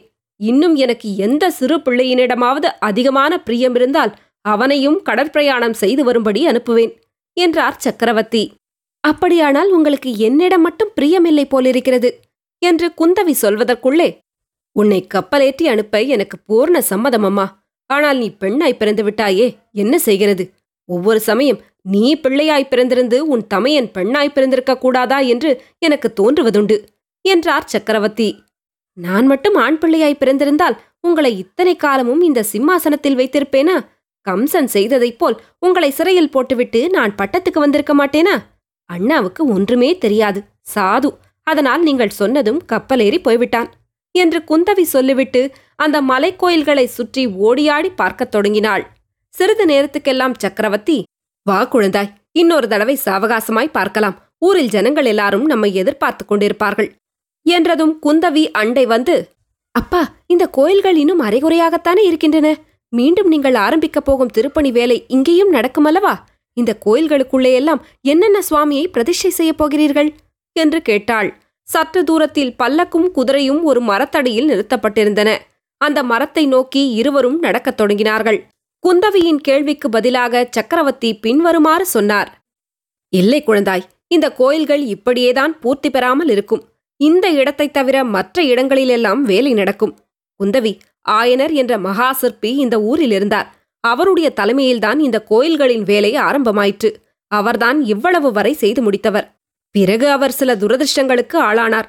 கொஞ்ச நாளைக்கு முன் சொர்க்கம் சென்றார். அவர் தொடங்கிய வேலையை செய்து முடிக்கக்கூடிய சக்தி உள்ளவர்கள் இப்போது யாரும் இல்லை. இனிமேல் வரப்போவதும் இல்லை. ஆயனரை பற்றி கேட்டிருக்கிறேனப்பா. அவருடைய மகள் என்று குந்தவி சொல்வதற்குள் அதோ யாரோ குதிரை மேல் வருகிறானே யாராயிருக்கும்? என்றார் மகாமல்லர். பேச்சை மாற்றுவதற்காகவே அவர் சொன்ன போதிலும் உண்மையில் கொஞ்ச தூரத்தில் ஒரு குதிரை வந்து கொண்டுதான் இருந்தது. சக்கரவர்த்தியும் குந்தவியும் மரத்தடிக்கு போய் நின்றதும் அங்கே குதிரை வந்து நின்றதும் சரியாயிருந்தன. குதிரை மேலிருந்தவன் விரைவாக இறங்கி பயபக்தியுடன் சக்கரவர்த்தியின் அருகில் வந்து ஓர் ஓலையை நீட்டினான். அடியேன் தண்டம் உறையூரிலிருந்து வந்தேன். அச்சுத பல்லவராயர் இந்த ஓலையை ஒரு கணமும் தாமதியாமல் சக்கரவர்த்தியின் திருச்சமூகத்தில் சேர்ப்பிக்க வேண்டுமென்று கட்டளையிட்டார் என்றான். சக்கரவர்த்தி ஓலையை வாங்கிக் கொண்டார். அதில் என்ன எழுதியிருக்கிறது என்று பார்க்காமலே தூதனை நோக்கி நீ போகலாம். இதில் அடங்கிய விஷயத்தை பற்றிய கட்டளை நேற்றே அனுப்பிவிட்டோம் என்றார். தூதன் தண்டம் சமர்ப்பித்துவிட்டு திரும்பி விரைந்து சென்றான். நன்றா இருக்கிறதப்பா. நீங்கள் ராஜபாரம் செய்கிற லட்சணம் ஓலை வந்தால் அதை படித்துக்கூட பார்க்கிறதில்லையா? என்று கோமகள் கேட்டாள். என்னுடைய ஞான திருஷ்டியில் உனக்கு நம்பிக்கை இல்லை போலிருக்கிறது. இந்த ஓலையில் என்ன எழுதியிருக்கிறது என்று சொல்லட்டுமா? சோழ ராஜகுமாரன் விக்ரமன் இந்த புரட்டாசி பௌர்ணமி அன்று சோழ நாட்டின் சுதந்திர கொடியை உயர்த்த உத்தேசித்திருக்கிறான். அவனை என்ன செய்வது என்று தளபதி அச்சுத பல்லவராயன் கேட்டிருக்கிறான். நீ வேணுமானால் படித்துப்பார் என்று ஓலையை குந்தவியிடம் கொடுத்தார். உங்களிடம் ஏதோ மந்திர சக்தி இருக்கிறதப்பா. அந்த மந்திரத்தை எனக்கும் சொல்லிக் கொடுக்க கூடாதா? என்றாள். சக்கரவர்த்தி குதிரையின் மேலும் குந்தவி பல்லக்கிலும் அமர்ந்தார்கள். வழியில் கோமகள் அப்பா அந்த ராஜகுமாரனுக்கு என்ன அவ்வளவு அகந்தை? மாமல்ல சக்கரவர்த்தியின் கீழ் கப்பம் கட்டிக்கொண்டு வாழ கொடுத்து வைக்க வேண்டாமா? அவனை நீங்கள் சும்மா விடக்கூடாது. தகுந்த தண்டனை கொடுக்க வேண்டும். என்றாள். ஆமாம் குழந்தாய் ஆமாம். அவனை சும்மா விடப் போவதில்லை. காஞ்சிக்கு அழைத்து வரச் செய்து நானே தகுந்த தண்டனை விதிக்கப் போகிறேன் என்றார் சக்கரவர்த்தி. அத்தியாயம் ஆறு. கலைத்திருநாள் மாமல்லபுரத்தில் சக்கரவர்த்தி மூன்று தினங்கள் தங்கியிருந்தார். அந்த மூன்று நாட்களும் அந்நகரம் ஆனந்த கோலாகலத்தில் மூழ்கிக் கிடந்தது. முதல் நாள் பட்டண பிரவேச ஊர்வலம் வந்தது. சக்கரவர்த்தியையும் அவருடைய திருமகளையும் மாமல்லபுரவாசிகள் அவரவர்களுடைய வீட்டு வாசலில் தரிசித்து உபசரித்து மகிழ்ந்தார்கள். மறுநாள் சரஸ்வதி பூஜையன்று காலையில் நகரவாசிகள் தத்தம் வீடுகளில் வாணி பூஜை நடத்தினார்கள். பிற்பகலிலும் சாயங்காலத்திலும் பொது இடங்களில் கலைமகளின் திருநாளை கொண்டாடினார்கள். கோயில்கள் மடாலயங்கள் கலா மண்டபங்கள் வித்யாசாலைகள் எல்லாம் அமோகமான அலங்காரங்களுடன் விளங்கின. அன்று சக்கரவர்த்தியும் குந்தவி தேவியும் சிவன் கோயில்களுக்கும் விஷ்ணு ஆலயங்களுக்கும் சென்று சுவாமி தரிசனம் செய்து அர்ச்சகர்களுக்கு சன்மானம் அளித்தார்கள். கலைக்கூடங்களுக்கும் வித்யாசாலைகளுக்கும் விஜயம் செய்து ஆச்சாரியர்களுக்கு பொன்னும் புது வஸ்திரங்களும் பரிசளித்தார்கள். அவர்கள் நகரில் ஓரிடத்திலிருந்து மற்றோரிடத்திற்கு போகும்போதெல்லாம் வீதியில் ஜனங்கள் கும்பல் கும்பலாக நின்று பலவித வாழ்த்தொழிகளினால் தங்களுடைய குதூகலத்தை தெரிவித்துக் கொண்டார்கள். ஆனால் மாமல்லபுரவாசிகளுடைய குதூகலத்தின் முழு அளவையும் மறுநாள் விஜயதசமி என்றுதான் பார்க்கக்கூடியதாய் இருந்தது. அன்று திருவிழா நகருக்கு வெளியே நடந்தது. மாமல்லபுரத்துக்கு தெற்கே நெடுந்தூரத்துக்கு நெடுந்தூரம் பரவி நின்ற சிறு குன்றுகளும் பாறைகளும் அன்று அற்புதமான தோற்றம் கொண்டு விளங்கின. பாறைகளின் சுவர்களிலெல்லாம் விதவிதமான வர்ண வேறுபாடுகளுடன் புராண கதைகள் சித்தரிக்கப்பட்டிருந்தன. ஒரு விசாலமான பாறையிலே நந்தகோகுலத்தில் பாலகோபாலன் செய்த லீலைகள் பூதனை சம்ஹாரத்திலிருந்து காளிங்க நர்த்தனம் வரையில் வெகு அழகாக சித்தரிக்கப்பட்டிருந்தன. தயிர் கடைந்து கொண்டிருந்த யசோதையின் கழுத்தை கட்டிக்கொண்டு வெண்ணெய் வேண்டுமென்று கண்ணன் கெஞ்சிக் கொண்டிருந்த சித்திரத்தை பார்த்த வண்ணமே வாழ்நாளை கழித்துவிடலாம் என்று தோன்றியது. இரு பிளவாக பிளந்திருந்த இன்னொரு பாறையில் ஆகாசகங்கையை பூமிக்கு கொண்டு வருவதற்காக பகீரதன் கடும் தவம் செய்த காட்சி சித்தரிக்கப்பட்டிருந்தது. அவருடைய தவ மகிமையினால் கவரப்பட்டு தேவர்கள் முனிவர்கள் எல்லாரும் வந்து இருபுறமும் நிற்கிறார்கள். அவர்களுடைய முகங்களில் வியப்பும் பக்தியும் காணப்படுகின்றன. இந்த ஒப்பற்ற சித்திர காட்சியை எழுதிய ஓவியக்காரன் நகைச்சுவை நிரம்ப உள்ளவனாகவும் இருந்திருக்க வேண்டும். ஏனெனில் ஒரு மூலையில் கண்ணை மூடிக்கொண்டு தவம் செய்வதாக பாசாங்கு செய்த ஒரு பூனையின் உருவத்தையும் அவன் எழுதியிருந்தான். இந்த மாதிரி எத்தனையோ அற்புத சித்திர காட்சிகள் ஒவ்வொரு பாறை முகப்பிலும் காணப்பட்டன. இந்த காட்சிகளை பார்த்து கொண்டு ஸ்திரீகளும் புருஷர்களும் சிறுவர் சிறுமிகளும் கும்பல் கும்பலாக அங்கும் இங்கும் போய்க் கொண்டிருந்தார்கள். அவர்கள் எல்லாரும் பட்டுப்பட்டாடைகளை அணிந்து திவ்ய ஆபரணங்களை பூண்டிருந்தார்கள். ஸ்திரீகள் கூந்தலில் மலர் சூடியிருந்தார்கள். புருஷர்கள் கழுத்தில் பூமாலைகளை அணிந்திருந்தார்கள். எங்கே பார்த்தாலும் ஒரே கோலாகலமாகவும் குதூகலமாகவும் இருந்தது. ஜனங்களின் குதூகலத்தை அதிகப்படுத்துவதற்கு சித்திர காட்சிகளைத் தவிர இன்னும் பல சாதனங்களும் அங்கே இருந்தன. ஆங்காங்கு வாழை மரங்களாலும் தோரணங்களாலும் அலங்கரிக்கப்பட்ட சிறு சிறு பந்தல்கள் காணப்பட்டன. அந்த பந்தல்களில் இசை விருந்துகள் நடந்து கொண்டிருந்தன. ஒரு பந்தலிலிருந்து வீணையின் ஒலி எழுந்தது. இன்னொரு பந்தலிலிருந்து குழலோசை வந்து கொண்டிருந்தது. வேறொரு பந்தலில் வேதியர்கள் சாமகானம் செய்து கொண்டிருந்தார்கள். மற்றொரு பந்தலில் ஓர் இசைப்புலவர் அப்பர் பெருமானின் தேவார பதிகங்களை கல்லும் கனிய பாடிக்கொண்டிருந்தார் ஜனங்கள் அவரவர்களுக்கு இஷ்டமான இடத்திலே போய் நின்று சித்திர காட்சிகளையும் இசை விருந்துகளையும் அனுபவித்துக் கொண்டிருந்தார்கள். ஆங்காங்கே அமைக்கப்பட்டிருந்த தண்ணீர் பந்தல்களிலும் கூட்டத்துக்கு குறைவில்லை. அவல் பொரியும் சர்க்கரையும் பானகமும் நீர்மோரும் வந்தவர்களுக்கெல்லாம் உபசரிப்புடன் வழங்கப்பட்டன. இவ்விதம் கண்ணுக்கெட்டிய தூரம் ஒரே ஜனசமுத்திரமாய் தோன்றியதாயினும் அந்த ஜனத்திரளுக்கு மத்தியில் ஓரிடத்தில் மிகவும் நெருங்கிய ஜனக்கூட்டம் காணப்பட்டது. இக்கூட்டம் ஒரே இடத்தில் நிலைத்து நில்லாமல் போய்க் கொண்டிருந்தது அந்த காட்சியானது சிறு சிறு அலைகள் எழுந்து விழுந்து கொண்டிருக்கும் சமுத்திரத்தில் ஒரே ஒரு பெரிய அலை மட்டும் தொடர்ச்சியாக போய்க் கொண்டிருப்பது போல் தோன்றியது. இந்த பெரிய அலைக்கு காரணமாயிருந்தவர்கள் சக்கரவர்த்தியும் அவருடைய செல்வ புதல்வியும்தான். நரசிம்மவர்மர் உயர்ந்த ஜாதி புரவி ஒன்றின் மேல் விற்றிருந்தார். குந்தவி தேவியோ பக்கத்தில் இருந்தாள். இவர்களுக்கு முன்னாலும் பின்னாலும் கூட்டத்தை விலக்கி வழி செய்வதற்காக ஒரு சில வீரர்கள் மட்டுமே சென்றார்கள். அவர்களுக்கு சற்று முன்னால் சக்கரவர்த்தியின் வருகையை அறிவிப்பதற்காக ஒரு பெரிய ரிஷபத்தின் மேல் முரசு வைத்து அடித்துக்கொண்டு போனார்கள். ஜனத்திரளுக்கு இடையே சென்று கொண்டிருந்த இந்த ஊர்வலம் ஆங்காங்கு நின்று நின்று போக வேண்டியிருந்தது. சித்திர காட்சியை பார்ப்பதற்காக சக்கரவர்த்தி நின்ற இடங்களிலெல்லாம் அவர் மேலும் குந்தவி தேவியின் மேலும் பூமாறி பொழிந்தார்கள். நறுமணம் பொருந்திய பனிநீரை இறைத்தார்கள். சந்தன குழம்பை அள்ளித் தெளித்தார்கள். ஜெய விஜயீபவ என்றும் தர்மராஜாதிராஜர் வாழ்க திரிபுவன சக்கரவர்த்தி வாழ்க நரசிம்ம பல்லவரேந்திரர் வாழ்க மாமல்ல மன்னர் வாழ்க என்றும் கோஷித்தார்கள். சக்கரவர்த்தி ஒவ்வொரு சித்திர காட்சியையும் விசேஷ ஸ்ரத்தையுடன் பார்வையிட்டு ஆங்காங்கு பயபக்தியுடன் நின்று கொண்டிருந்த ஓவியக்காரர்களிடமும் சிற்பக் கலைஞர்களிடமும் தமது பாராட்டுதலை தெரிவித்துக் கொண்டு வந்தார். இவ்விதம் சுற்றி பார்த்து கொண்டு கடைசியாக ஊர்வலம் துர்க்கை ஆலயத்தண்டை வந்து சேர்ந்தது. இந்த துர்க்கை ஆலயம் மகேந்திரவர்மனின் காலத்திலே குன்றில் குடைந்து நிர்மாணித்தது. திருப்பணி வேலை இடையில் தடைப்பட்டு பூர்த்தியாகாமல் இருந்தது.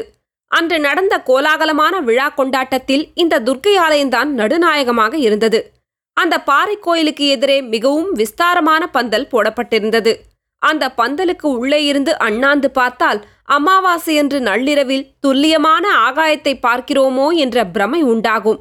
அவ்விதம் பிரகாசமான நட்சத்திரங்களைப் போல் ஜொலித்த எண்கோண பொட்டுக்கள் அமைந்த நீல பட்டாடையினால் மேல்விதானம் கட்டியிருந்தார்கள். பந்தலின் தூண்களில் விதவிதமான வர்ண பட்டாடைகளை சுற்றியிருந்தார்கள். பந்தலுக்கு மேலே வரிசையாக சிங்கக் கொடிகள் மாலை கடற்காற்றில் அசைந்து ஆடிக்கொண்டிருந்தன. பந்தலின் விளிம்புகளில் இளந்தென்னங்குருத்துகளினால் தோரணங்கள் தொங்கி ஆடிக்கொண்டிருந்தன. பந்தலின் மத்தியில் தேவியின் சன்னதிக்கு எதிரே சக்கரவர்த்திக்கும் அவருடைய புதல்விக்கும் இரண்டு அழகிய சிம்மாசனங்களும் அவற்றை சுற்றிலும் வரிசை வரிசையாய் இன்னும் பல ஆசனங்களும் அமைக்கப்பட்டிருந்தன. புலிகேசியின் படையெடுப்பினால் தடைப்பட்டு போன சிற்ப திருப்பணியை இந்த துர்காதேவியின் கோயிலில் விஜயதசமி தினத்தில் மீண்டும் தொடங்குவதற்காக ஏற்பாடாகியிருந்தது. சக்கரவர்த்தி வருவதற்கு நெடுநேரத்திற்கு முன்னமேயே பந்தலில் மந்திரி மண்டலத்தாரும் மற்ற அதிகாரிகளும் வந்து அவரவர்களுக்குரிய ஆசனங்களில் அமர்ந்து விட்டார்கள். சக்கரவர்த்தியும் குந்தவி தேவியும் பந்தலுக்குள் வந்ததும் சபையினர் அனைவரும் எழுந்து நின்றதுடன் ஜெயகோஷங்களும் வாழ்த்தொழிகளும் வாத்திய முழக்கங்களும் வானை அளாவி எழுந்தன. அத்தியாயம் ஏழு. திருப்பணி ஆரம்பம். சக்கரவர்த்தியும் குந்தவியும் முதலில் கோவிலுக்குள்ளே சென்று அம்பிகையை தரிசித்துவிட்டு வந்தார்கள். பந்தலின் நடுவில் அமைந்திருந்த சிம்மாசனங்களில் சக்கரவர்த்தியும் குந்தவி தேவியும் வந்து அமர்ந்ததும் மந்திரி மண்டலத்தாரும் மற்றவர்களும் தத்தம் ஆசனங்களில் அமர்ந்தனர். கோயில் குருக்கள்மார் தொடர்ந்து வந்து சக்கரவர்த்திக்கும் மற்றவர்களுக்கும் விபூதி குங்கும பிரசாதங்களை அளித்து மலர் மாலைகள் சூட்டினர். வாத்திய முழக்கங்களுக்கிடையே சக்கரவர்த்தி தம் திருக்கரத்தினால் ஆச்சாரிய சபதியின் தலையில் பட்டுப்பரிவட்டம் கட்டினார். பிறகு உயர்ந்த பட்டு வஸ்திரங்களும் நூறு பொன் கழஞ்சுகளும் வைத்திருந்த தாம்பூல தட்டையும் அவரிடம் கொடுத்தார். அவற்றை ஆச்சாரிய ஸ்தபதி வாங்கி கண்களில் ஒற்றிக்கொண்டார். அவ்விதமே அங்கு வந்திருந்த நூற்றுக்கணக்கான சிற்பிகளுக்கும் மந்திரி மண்டலத்தாருக்கும் மற்ற அதிகாரிகளுக்கும் தலையில் பரிவட்டம் கட்டி பட்டு வஸ்திரங்களையும் பொன் கழஞ்சுகளையும் பரிசளித்தார்கள். பின்னர் மந்திரி மண்டலத்தின் தலைவரான விஷ்ணு சர்மா எழுந்து சபையோரை பார்த்து பேசினார். பல்லவ ராஜவம்சத்தில் தோன்றிய பெயர் பெற்ற மன்னர்களின் வீரதீர பராக்கிரமங்களை அவர் வர்ணித்தார். அவர்களில் கடைசி மன்னரான மகேந்திரவர்மரின் அற்புத குணாதிசயங்களை புகழ்ந்தார். அவருடைய அருந்தவம் புதல்வரான மாமல்ல சக்கரவர்த்தி பட்டத்துக்கு வந்த பிறகு பல்லவ சாம்ராஜ்யத்தின் புகழ் கடல்களுக்கு அப்பாலும் பரவியிருக்கிறதென்றும் அதற்கு உதாரணமாக இந்த சபையிலேயே ஓர் சம்பவம் நடக்கப் போகிறதென்றும் செண்பகத்தீவிலிருந்து வந்திருக்கும் பிரதிநிதிகள் தங்களுடைய தீவை பல்லவ சாம்ராஜ்யத்தில் சேர்த்துக்கொண்டு பரிபாலிக்கும்படி சக்கரவர்த்தியை வேண்டிக் கொள்ளப் போகிறார் என்றும் விஷ்ணு சர்மா தெரிவித்தபோது சபையோர் தங்களுடைய குதூகலத்தை பலவித கோஷங்களினால் வெளியிட்டனர். மீண்டும் அமைச்சர் தலைவர் கூறியதாவது மகாஜனங்களே காஞ்சியும் மாமல்லபுரமும் பல்லவ சாம்ராஜ்யத்தின் இரு கண்களாகும். சாம்ராஜ்யத்துக்கு தலைநகரமான காஞ்சி எவ்வளவு முக்கியமோ அவ்வளவு துறைமுகப்பட்டினமான மாமல்லபுரம் நெடுநாளாக முக்கியமாயிருந்து வந்தது. ஆனால் காலஞ்சென்ற மகேந்திர சக்கரவர்த்தி இங்கே சிற்பத் திருப்பணியை ஆரம்பித்த பிறகு காஞ்சியின் பெருமை சிறிது தாழ்ந்து மாமல்லபுரத்தின் புகழ் ஓங்கிவிட்டது. எட்டு வருஷங்களுக்கு முன்பு நமது சக்கரவர்த்தி பெருமான் வடதேசத்துக்கு படையெடுத்துச் சென்றபோது இங்கு நடந்து வந்த சிற்பத் திருப்பணியை நிறுத்த வேண்டியிருந்தது. பாதகனான புலிகேசியை கொன்று வாதாபியை தீக்கிரையாக்கிவிட்டு திரும்பிய பிறகு சில காலம் தேசத்திலிருந்து பஞ்சப்பிணிகளை நீக்கும் முக்கியமான பிரயத்னங்களிலும் உள்நாட்டு சிறு பகைகளை அழிக்கும் முயற்சிகளிலும் சக்கரவர்த்தி ஈடுபட்டிருந்தார் என்பதை நீங்கள் அறிவீர்கள். பராசக்தியின் அருளினாலும் பல்லவ குலத்தின் பரம்பரையான தர்ம பலத்தினாலும் சக்கரவர்த்தி ஈடுபட்டிருந்த அந்த காரியங்களெல்லாம் இனிது நிறைவேறிவிட்டன. சக்கரவர்த்தியின் திருப்பெயரை பூண்ட இந்த பட்டினத்திலே சிற்பத் திருப்பணிகள் இன்று மறுபடியும் ஆரம்பமாகின்றன. இனிமேல் சக்கரவர்த்தியும் இந்த நகருக்கு அடிக்கடி விஜயம் செய்து திருப்பணி வேலைகளை மேற்பார்வை செய்வதாக கிருபை கூர்ந்து வாக்களித்திருக்கிறார். இவ்விதம் அமைச்சர் தலைவர் கூறி சபையோரை ஆனந்த கடலில் ஆழ்த்திய பிறகு செண்பகத்தீவின் தூதர்கள் சக்கரவர்த்தியின் சமூகத்துக்கு அழைத்து வரப்பட்டனர். அவர்களுடைய தலைவன் பேசியது தமிழ் மொழியே ஆனாலும் சற்று விசித்திரமான தமிழாயிருந்தபடியால் சபையோர்களுக்கு புன்னகை உண்டு பண்ணிற்று. அந்த தூதர் தலைவன் கூறியதின் சாராம்சம் பின்வருமாறு. செண்பகத்தீவின் வாசிகள் சுமார் ஐநூறு ஆண்டுகளுக்கு முன்னால் கரிகால் சோழரின் காலத்தில் சோழ நாட்டிலிருந்து அங்கே போய் குடியேறிய தமிழர்களின் சந்ததிகள். அந்த தீவை ஆண்டு வந்த ராஜவம்சம் சந்ததி இல்லாமல் சில ஆண்டுகளுக்கு முன்பு நசிந்து போய்விட்டது. ஆகவே செண்பகத்தீவு தற்சமயம் ராஜா இல்லாத ராஜ்யமாய் இருந்து வருகிறது. இதை அறிந்ததும் பக்கத்து தேசங்களில் உள்ள மக்கள் முக்கியமாக தட்டைமூக்கு சாதியினர் அடிக்கடி செண்பகத்தீவில் வந்திறங்கி கொள்ளையிட்டும் இன்னும் பலவித உபத்திரவங்களை விளைவித்தும் செல்கிறார்கள். இதையெல்லாம் உத்தேசித்து செண்பகத்தீவின் ஜனங்கள் மகாசபை கூட்டி ஏகமனதாக ஒரு முடிவுக்கு வந்தார்கள். அதாவது தற்சமயம் தாய்நாட்டிலே பிரசித்த சக்கரவர்த்தியாய் விளங்கும் நரசிம்ம பல்லவேந்திரருக்கு தூதனுப்பி செண்பகத்தீவை பல்லவ சாம்ராஜ்யத்தில் சேர்த்துக்கொண்டு சக்கரவர்த்தியின் சார்பாக தீவை ஆட்சி புரிவதற்கு ராஜவம்சத்தை சேர்ந்த வீர புருஷர் ஒருவரை அனுப்பும்படி பிரார்த்திக்க வேண்டியது. சக்கரவர்த்தி தூதர்களின் பிரார்த்தனைக்கு உடனே மறுமொழி சொல்லவில்லை. சில நாள் யோசித்தே முடிவு செய்ய வேண்டுமென்றும் அதுவரை அந்த தூதர்கள் பல்லவ சாம்ராஜ்யத்தில் உள்ள காஞ்சி முதலிய நகரங்களை பார்த்து கொண்டிருக்கலாம் என்றும் ஒரு வாரத்துக்குள் அவர்களுக்கு மறுமொழி சொல்லக்கூடும் என்றும் தெரிவித்தார். இதன் பின்னர் நரசிம்மவர்மரும் குந்தவி தேவியும் மந்திரிகளும் சபதிகளும் பின்தொடர்ந்து வர துர்காதேவியின் கோவிலுக்கு மறுபடியும் வந்தனர். அந்த கோயிலின் வெளிமண்டபத்தில் இருபுறத்து சுவர்களும் வெறுமையாக இருந்தன. சக்கரவர்த்தி ஒரு பக்கத்து சுவரின் அருகில் வந்து குந்தவி தேவியின் கையிலிருந்த காவி கட்டியை வாங்கி அந்த சுவரில் சித்திரம் வரையத் தொடங்கினார். அருகில் இருந்தவர்கள் கண்கொட்டாமல் பார்த்து கொண்டு நிற்கும்போதே வெகு சீக்கிரத்தில் சிம்ம வாகனத்தின் மீது போர்க்கோலத்துடன் வீட்டிருக்கும் துர்க்கை தேவியின் திருவுருவம் அந்த சுவரில் சாட்சாத்காரமாய் தோன்றியது. குந்தவி தேவி பயம் தொனித்த குரலில் அப்பா தேவியின் உக்கிரம் தாங்க முடியவில்லை. யாருடன் அம்பிகை சண்டையிடுகிறாளோ அந்த அசுரனுடைய உருவத்தையும் எழுதிவிடுங்கள் என்றாள். உடனே சக்கரவர்த்தி தேவிக்கு எதிரே கையில் கதாயுதம் தரித்த மகிஷாசுரனுடைய உருவத்தையும் எழுதினார். இப்போதுதான் பயமின்றி பார்க்க முடிகிறது என்றாள் குந்தவி. பிறகு சக்கரவர்த்தி அங்கே அருகில் நின்ற ஆச்சாரிய ஸ்தபதியை பார்த்து ஸ்தபதியாரே இந்த விஜயதசமி தினத்தில்தான் அம்பிகை மகிஷாசுரனை வதம் செய்தாள். நமது திருப்பணியை அந்த காட்சியுடனேயே ஆரம்பித்து வைக்கலாம் அல்லவா என்றார். ஆச்சாரிய ஸ்தபதியும் வணக்கத்துடன் ஆமோதித்து தம் கையிலிருந்த கல்லுளியை சக்கரவர்த்தியின் பால் நீட்ட சக்கரவர்த்தி அதை வாங்கிக் கொண்டு தாம் எழுதிய சித்திரத்தின் மேல் கல்லுளியால் சில முறை பொழிந்தார். பிறகு கல்லுளியை ஸ்தபதியிடம் கொடுத்தார். ஸ்தபதியார் அதை பக்தியுடன் பெற்றுக்கொண்டு அம்பிகைக்கும் சக்கரவர்த்திக்கும் வணக்கம் செலுத்திவிட்டு சிற்ப வேலையை ஆரம்பித்தார். அன்று முதற்கொண்டு பல வருஷ காலம் மாமல்லபுரத்தில் ஆயிரக்கணக்கான கல்லுளிகள் சத்தம் இடைவிடாமல் கேட்டுக்கொண்டிருந்தது. அத்தியாயம் எட்டு. குந்தவியின் கலக்கம். புஷ்பேஷு ஜாதி புருஷேஷு விஷ்ணு நாரீஷு ரம்பா நகரேஷு காஞ்சி. என்று வடமொழி புலவர்களால் போற்றப்பட்ட காஞ்சிமா நகரின் மாட வீதியிலே குந்தவி தேவி பல்லக்கில் சென்று கொண்டிருந்தாள். திருக்கோவில்களுக்கு சென்று உச்சிக்கால பூஜை நடக்கும்போது சுவாமி தரிசனம் செய்துவிட்டு வரும் நோக்கத்துடன் அவள் சென்றாள். ஆனால் அவளுடைய உள்ளம் மட்டும் ஒரு வாரத்துக்கு முன்பு மாமல்லபுரத்தில் விஜயதசமி என்று கண்ட கோலாகல காட்சியிலேயே ஈடுபட்டிருந்தது. அன்று ஆரம்பித்த திருப்பணிகளில் உலகம் உள்ள வரையில் தன் தந்தையின் புகழ் குன்றாது இருக்குமல்லவா? என்று அவள் எண்ணமிட்டாள். இப்படிப்பட்ட தந்தைக்கு புதல்வியாய் பிறக்க தான் பாக்கியம் செய்திருக்க வேண்டும் என்று நினைத்தாள். இத்தகைய சக்கரவர்த்தியின் ஆட்சியில் வாழும் பிரஜைகள்தாம் எவ்வளவு பாக்கியம் பண்ணியவர்கள் என்ற எண்ணமும் தோன்றியது. இப்படிப்பட்ட சிந்தனைகளில் ஆழ்ந்தவளாய் பல்லக்கிலே போய்க் கொண்டிருக்கையில் திடீரென்று வீதியில் ஒரு மதில் சுவரின் திருப்பத்தில் அபூர்வமான காட்சி ஒன்றை கண்டாள். சகல ராஜ லட்சணங்களும் பொருந்தி களை ததும்பும் முகத்தினனான ஓர் இளம் குமரன் ஒரு குதிரை மீது வந்து கொண்டிருந்தான். அவனுடைய உடம்பையும் கைகளையும் குறுக்கும் நெடுக்குமாய் இரும்பு சங்கிலியினால் பிணைத்திருந்தார்கள். குதிரையின் இரு பக்கத்திலும் முன்னாலும் பின்னாலும் அந்த சங்கிலிகளை பிடித்துக்கொண்டு போர் வீரர்கள் சிலர் விரைந்து நடந்து வந்தார்கள். அந்த இளம் குமரனும் மிகவும் களைத்துப் போன தோற்றமுடையவனாய் இருந்தாலும் அவனுடைய முகத்தில் கொஞ்சமாவது அதைரியத்தின் அறிகுறி காணப்படவில்லை. அஞ்சா நெஞ்சம் கொண்ட தீர புருஷனாகவே தோன்றினான். என் உடம்பைத்தானே சங்கிலிகளால் பிணைக்க முடியும்? என் உள்ளத்தை யாராலும் சரிப்படுத்த முடியாதல்லவா? என்று அலட்சியத்துடன் கேட்பது போல் இருந்தது அவனுடைய திருமுகத்தின் தோற்றம். இந்த காட்சியை கண்டதும் குந்தவி தேவியின் விசாலமான நயனங்கள் ஆச்சரியத்துடன் இன்னும் அதிகமாக விரிந்தன. அதே சமயத்தில் அந்த இளைஞனும் சக்கரவர்த்தியின் குமாரியை பார்த்தான். சொல்ல கட்டாத அவளுடைய திவ்ய சௌந்தரியம் ஒரு கண நேரம் அவனை திகைப்படைந்து நிற்கும்படி செய்திருக்க வேண்டும்.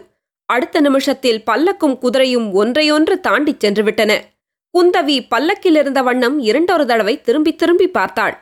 குதிரை மீது சங்கிலியால் கட்டுண்டிருந்த அந்த இளம் குமரனும் தன்னைப் போலவே ஆவல் கொண்டவனாய் திரும்பி பார்ப்பான் என்று அவள் எதிர்பார்த்தாளோ என்னவோ தெரியாது. ஆனால் அந்த குமரன் மட்டும் தலையை ஒரு அணுவளவு கூட பின்புறமாக திருப்பவில்லை. திருப்ப முடியாதபடி அவனை பிணைத்திருந்த சங்கிலிகள்தான் தடுத்தனவோ அல்லது அவனுடைய மனத்தின் திட சங்கற்பந்தான் அவ்விதம் திரும்பி பார்க்காத வண்ணம் தடை செய்ததோ அதுவும் நமக்கு தெரியாது. குந்தவி தேவியின் திவ்ய சௌந்தரியத்தைப் போலவே அந்த சக்கரவர்த்தி திருமகளின் தெய்வ பக்தியும் அந்நாளில் தேச பிரசித்தமாய் இருந்தது.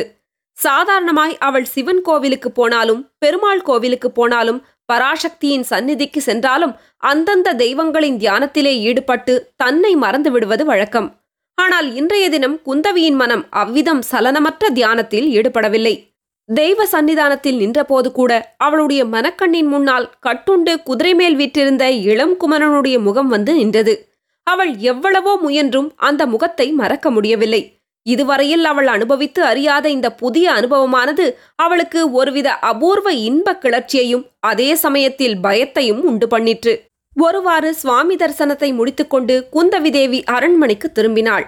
திரும்பும் காலையில் மனத்தை அந்த இளம் குமரன் மேல் செல்லாமல் வேறு நினைவில் செலுத்தும் முயற்சியையே அவள் விட்டுவிட்டாள். அவ்வளவு ராஜலட்சணங்கள் பொருந்திய இளம் குமரன் யாராயிருக்கலாம்? அவனை இதற்காக சங்கிலியால் பிணைத்திருக்கிறார்கள்?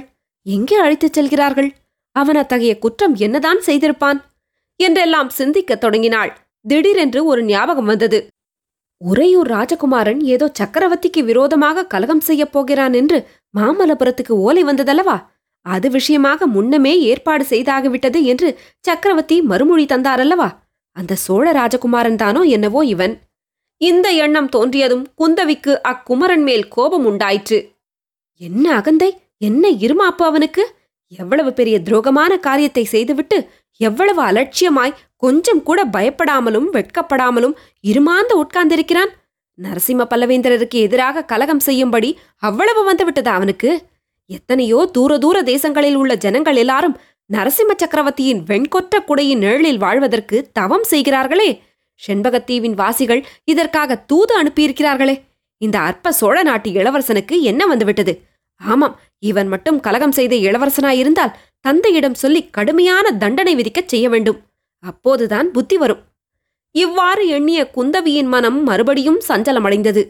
ஐயோ பாவம். முகத்தை பார்த்தால் அப்படியொன்றும் கெட்டவனாக தோன்றவில்லையே.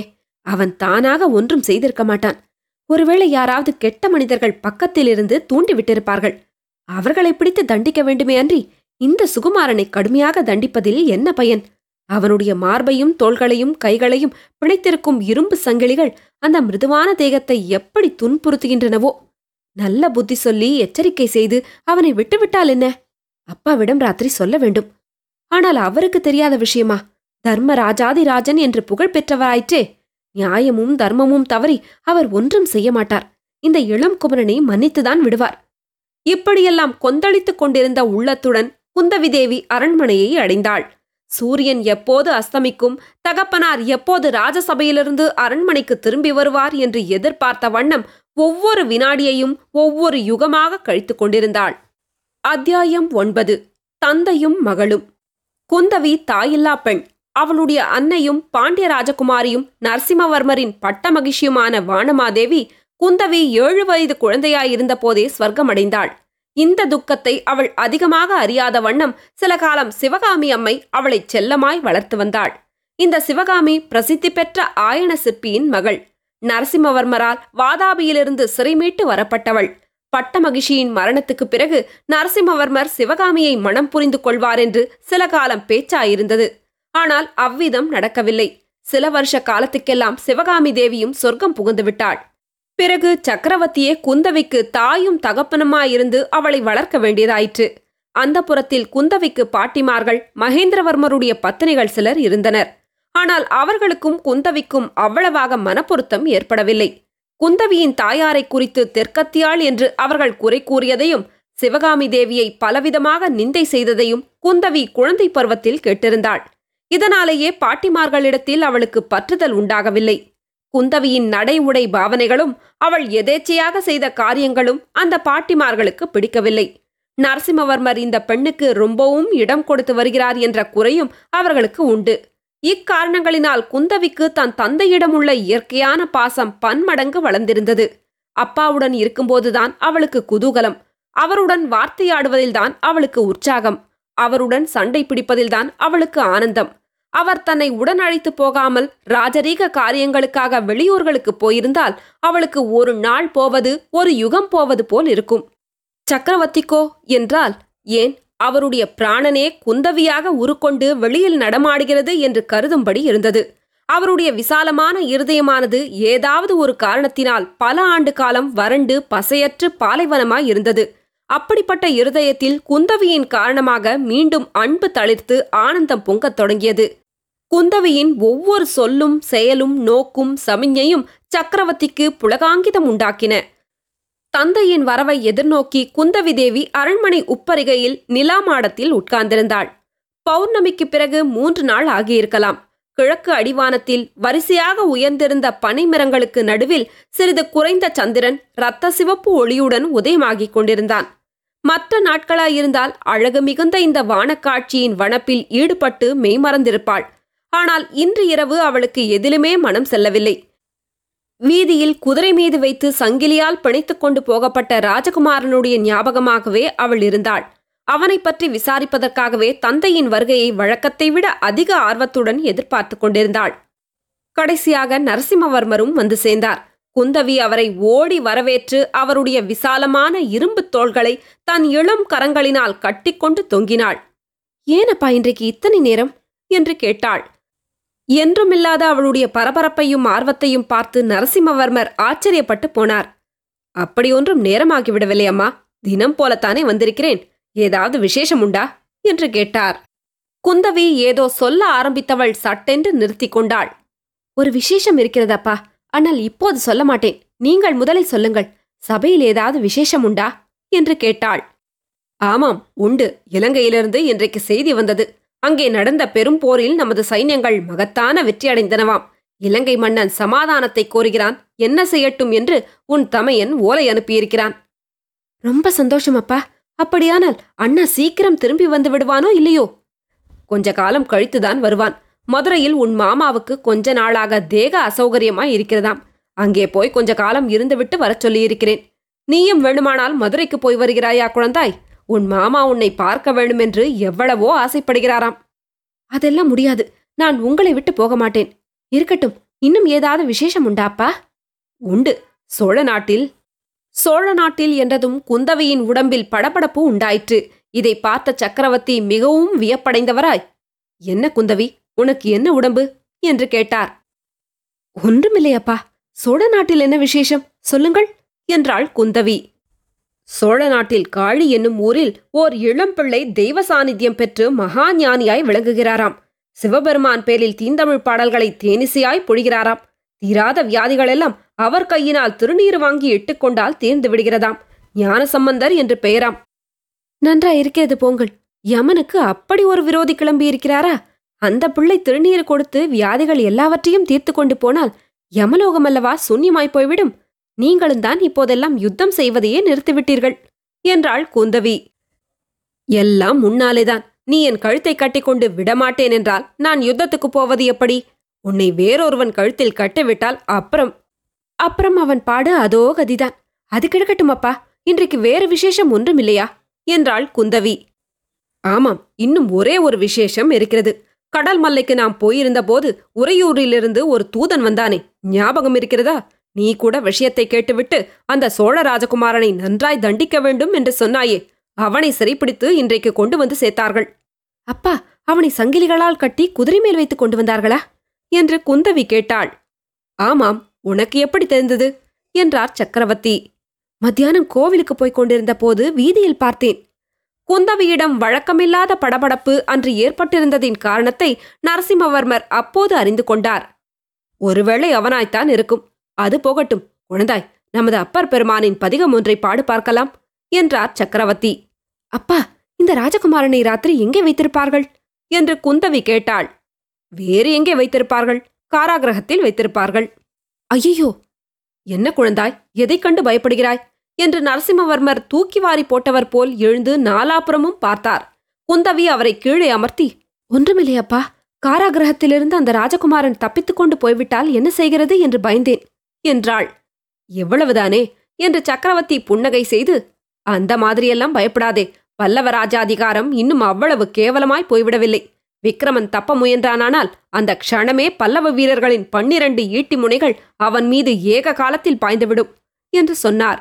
இந்த கடூரமான வார்த்தைகளைக் கேட்டு குந்தவியின் உடம்பு இன்னும் அதிகமாக பதறிற்று.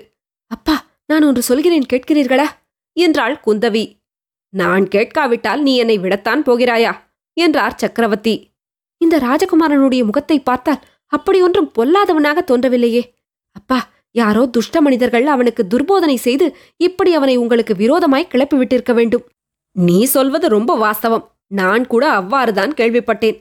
யாரோ ஒரு சிவனடியார் அடிக்கடி இந்த விக்கிரமனையும் அவனுடைய தாயாரையும் போய் பார்ப்பதுண்டாம். அந்த வேஷதாரிதான் விக்கிரமனை இப்படி கெடுத்திருக்க வேண்டுமென்று தகவல் கிடைத்திருக்கிறது. பார்த்தீர்களா நான் எண்ணியது சரியாய் போயிற்று. உறையூரில் என்னதான் நடந்ததாம்? பெரிய சண்டை நடந்ததோ? ரொம்ப பேர் செத்துப் போனார்களோ? பெரிய சண்டையும் இல்லை சின்ன சண்டையும் இல்லை. இந்த அசட்டு பிள்ளை ஏமாந்து அகப்பட்டு கொண்டதுதான் லாபம். மாரப்ப பூபதி என்று இவனுக்கு ஒரு சித்தப்பன் இருக்கிறான். அவன் பெரிய படைகளை திரட்டிக் கொண்டு வருகிறேன் என்று இந்த பிள்ளையிடம் ஆசை காட்டியிருக்கிறான். அவன் அன்றைக்கு கிட்டவே வரவில்லை. அதோடு நமது தளபதி அச்சுதவர்மரிடம் சமாச்சாரத்தையும் தெரியப்படுத்திவிட்டான். அன்று பல்லவ வீரர்கள் ஆயத்தமாய் இருந்தார்கள். வெளியூர்களிலிருந்து வந்த சில ஜனங்களை ஊருக்கு வெளியிலேயே வளைத்துக்கொண்டு விரட்டிவிட்டார்கள். விக்கிரமனோடு கடைசியில் சேர்ந்தவர்கள் ஒரு கிழக்கொல்லனும் ஒரு படகோட்டியும் இன்னும் நாலைந்து பேருந்தான். கிழவன் அங்கேயே செத்து விழுந்து விட்டான் மற்றவர்களையெல்லாம் சிறைப்படுத்தி விக்ரமனை மட்டும் என் கட்டளைப்படி இங்கே அனுப்பினார்கள். ஐயோ பாவம் என்றாள் குந்தவி. எதற்காக பரிதாபப்படுகிறாயம்மா ராஜ துரோகம் ஜெயிக்கவில்லையே என்று பரிதாபப்படுகிறாயா? இல்லை இல்லை இந்த ராஜகுமாரன் இப்படி ஏமாந்து போய்விட்டானே என்றுதான். ஆமாம் அப்பா இந்த மாதிரி நடக்கப் போகிறதென்று உங்களுக்கு முன்னாலேயே தெரிந்திருக்கிறதே அது எப்படி? என்னிடம்தான் மந்திர சக்தி இருக்கிறது என்று உனக்கு தெரியுமே. ஆமாம் அப்பர் பெருமானின் பதிகம் பாடப்போகிறாயா இல்லையா? என்று மீண்டும் சக்கரவர்த்தி கேட்டு பேச்சை மாற்ற முயன்றார். அப்பா எனக்கு ஒன்று தோன்றுகிறது. இந்த தடவை மட்டும் அந்த ராஜகுமாரனை நீங்கள் மன்னித்து விட்டால்? என்ன சொன்னாய் குந்தவி? பெண் புத்தி என்பது கடைசியில் சரியாய் போய்விட்டதே. அன்றைக்கு அவனை கடுமையாக தண்டிக்க வேண்டும் என்றாயே. அதனால்தான் பெண்களுக்கு ராஜ்ய உரிமை கிடையாது என்று பெரியவர்கள் வைத்திருக்கிறார்கள். சுத்த பிசகு. பெண்களுக்கு ராஜ்ய உரிமை இருந்தால் உலகத்தில் சண்டையே இராது.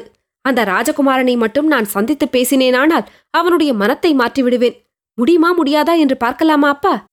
முடியலாம் குழந்தாய் முடியலாம். அவனுடைய மனத்தை மாற்றுவது உன்னால் முடியாத காரியம் என்று நான் சொல்லவில்லை. உனக்கு முன்னால் எத்தனையோ ஸ்திரீகள் புத்திசாலிகளை அசடுகளாக்கியிருக்கிறார்கள். வைராகிய சீலர்களை பைத்தியமாக்கியிருக்கிறார்கள். வீரர்களை கோழைகளாக்கியிருக்கிறார்கள். இதற்கு மாறாக சாதாரண மனுஷர்களை புத்திசாலிகளாகவும் வைராகிய புருஷர்களாகவும் வீரர்களாகவும் செய்த ஸ்திரீகளும் இருந்திருக்கிறார்கள். பெண் குலத்துக்கு இந்த சக்தி உண்டு. உண்மைதான். நீ நினைத்தாயானால் விக்கிரமனை சுதந்திரம் என்ற பேச்சையே மறந்துவிடும்படி செய்துவிடலாம். ஆனால் உன்னுடைய சாமர்த்தியத்தை நீ கொஞ்சம் முன்னாலேயே காட்டியிருக்க வேண்டும். அவன் குற்றம் செய்வதற்கு முன் உன் பிரயத்தனத்தை செய்திருக்க வேண்டும். இனிமேல் பிரயோஜனமில்லையம்மா குற்றவாளியை தண்டித்தே தீர வேண்டும்.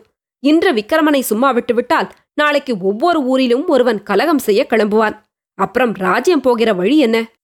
இந்த வார்த்தை புயலில் அகப்பட்ட குந்தவி பதில் சொல்ல தெரியாமல் திகைத்து நின்றாள். சற்று நேரம் பொறுத்து அப்பா அவனுக்கு என்ன தண்டனை விதிப்பீர்கள்? என்று கேட்டாள். இப்போது சொல்ல முடியாது குந்தவி. நாளைக்கு தர்மாசனத்தில் உட்கார்ந்து விசாரணை செய்யும்போது என்ன தண்டனை நியாயமென்று தோன்றுகிறதோ அதைத்தான் அளிப்பேன். நியாயத்திலிருந்து ஒரு அணுவளவேனும் தவறினார்கள் என்ற அவச்சொல் இதுவரையில் பல்லவ வம்சத்துக்கு ஏற்பட்டதில்லை. இனிமேலும் ஏற்படாது என்றார் சக்கரவர்த்தி. அத்தியாயம் பத்து. துறைமுகத்தில். அன்று இரவு குந்தவி சரியாக தூங்கவில்லை. சோழ ராஜகுமாரனுடைய சோகமும் கம்பீரமும் பொருந்திய முகம் அவள் மனக்கண்ணின் முன்னால் இடைவிடாமல் தோன்றி அவளுக்கு தூக்கம் வராமல் செய்தது. நள்ளிரவுக்குப் பிறகு சற்று கண்ணயர்ந்த போது என்னவெல்லாமோ பயங்கரமான கனவுகள் தோன்றியதால் அவள் திடுக்கிட்டு கண் விழிக்க வேண்டியதாயிற்று. சோழ ராஜகுமாரனை கழுத்து வரை பூமியில் புதைத்திருந்தனர். அவனை நோக்கி ஒரு மத யானை அதிவேகமாக ஓடி வருகிறது அடுத்த நிமிஷம் ஐயோ யானையின் கால்கள் தூணையொத்த கால்கள் அந்த சுகுமாரனுடைய தலையை இடறிவிடப் போகின்றன. குந்தவி பதைப்பதைப்புடன் ஓடி வந்து யானை வரும் வழியில் நிற்கிறாள். யானை தன் துதிக்கையினால் அவளை லாவகமாக தூக்கி தன் முதுகின் மேல் வைத்துக்கொண்டு மேலும் ஓடுகிறது.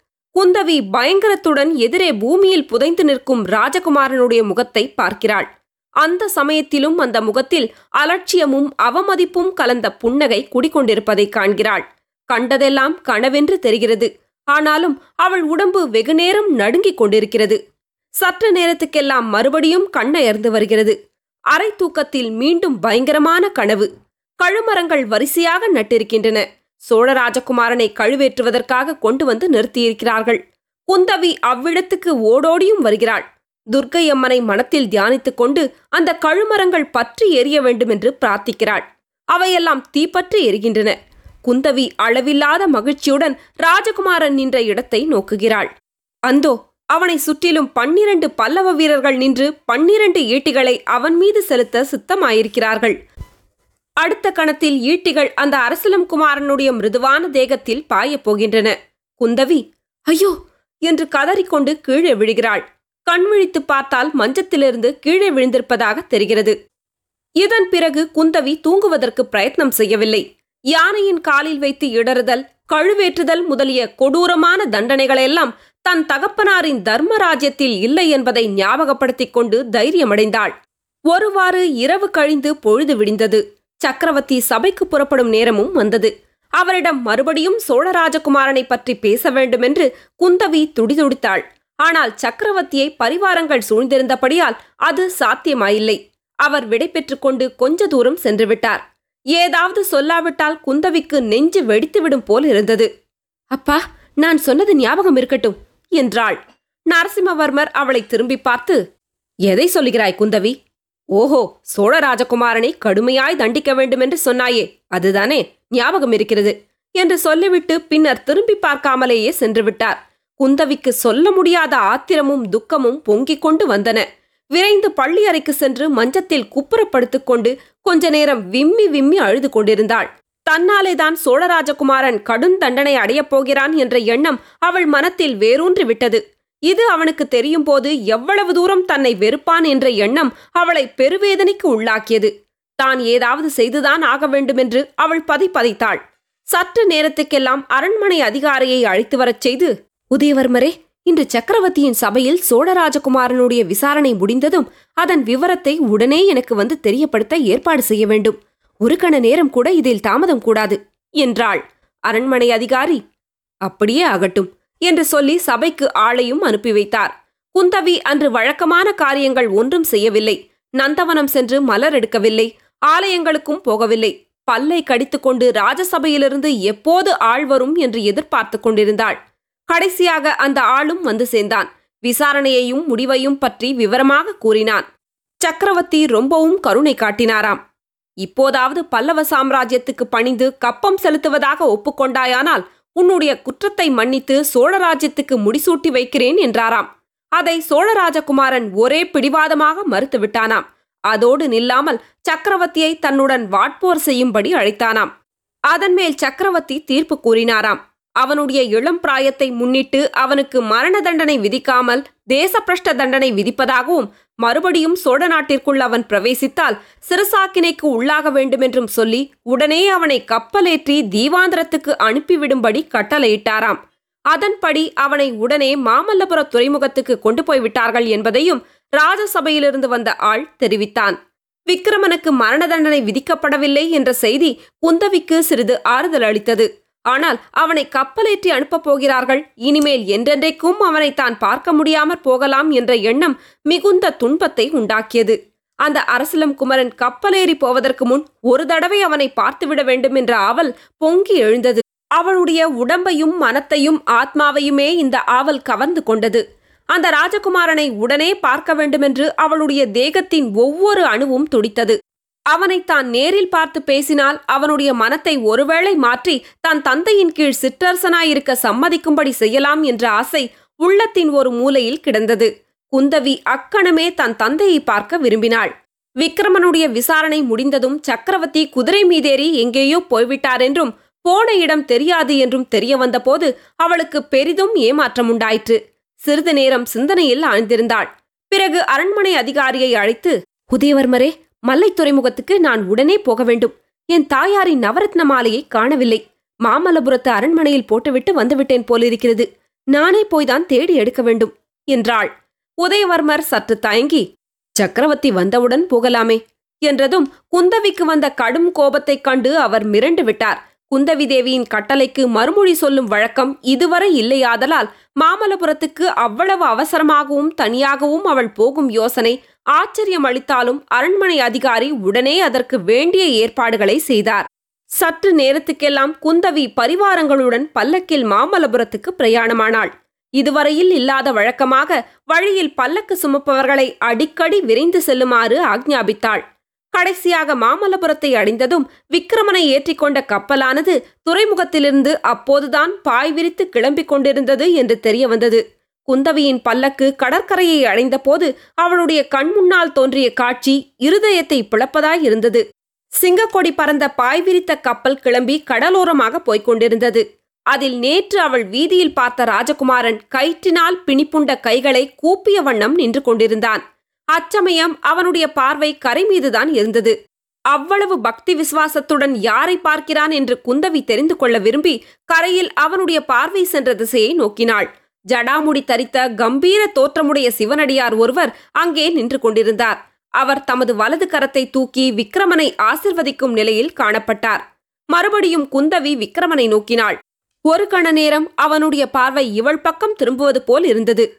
இது நிஜந்தானா அல்லது பிரமையா என்று நிச்சயமாய் தெரிவதற்குள்ளே விக்கிரமன் முகத்தை திருப்பிக் கொண்டு மீண்டும் சிவனடியார் இருந்த திசையை நோக்கினான். குந்தவிக்கு அப்போது சட்டென்று ஒரு ஞாபகம் வந்தது. சோழ ராஜகுமாரனுக்கு துர்போதனை செய்து அவன் புத்தியை கெடுப்பது ஒரு சிவனடியார் என்பதாக நேற்று அப்பா சொல்லவில்லையா? அந்த பொல்லாத சாமியார் இவராகத்தான் இருக்க வேண்டும். சந்தேகமே இல்லை. அந்த சாமியை கையும் மெய்யுமாய் பிடித்துவிட வேண்டும் என்னும் எண்ணத்துடன் குந்தவி பல்லக்கை அவர் இருந்த திசையை நோக்கி விரைந்து போகும்படி கட்டளையிட்டாள். ஆனால் அடுத்த கணத்திலேயே சிவனடியார் துறைமுகத்தில் வேலை செய்து கொண்டிருந்த ஆட்களுக்கு பின்னால் மறைந்து மாயமாய் போய்விட்டார்.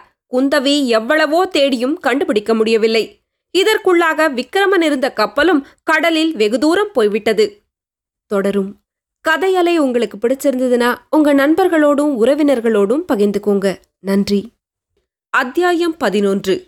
பொன்னனின் சந்தேகம். பொன்னி ஆற்றின் வெள்ளத்தின் மீது மற்றொரு நாள் பாலசூரியனின் பொற்கிரணங்கள் படிய நதிப்பிரவாகமானது தங்கம் உருகி வெள்ளமாய் பெருகுவது போல காட்சி தந்தது.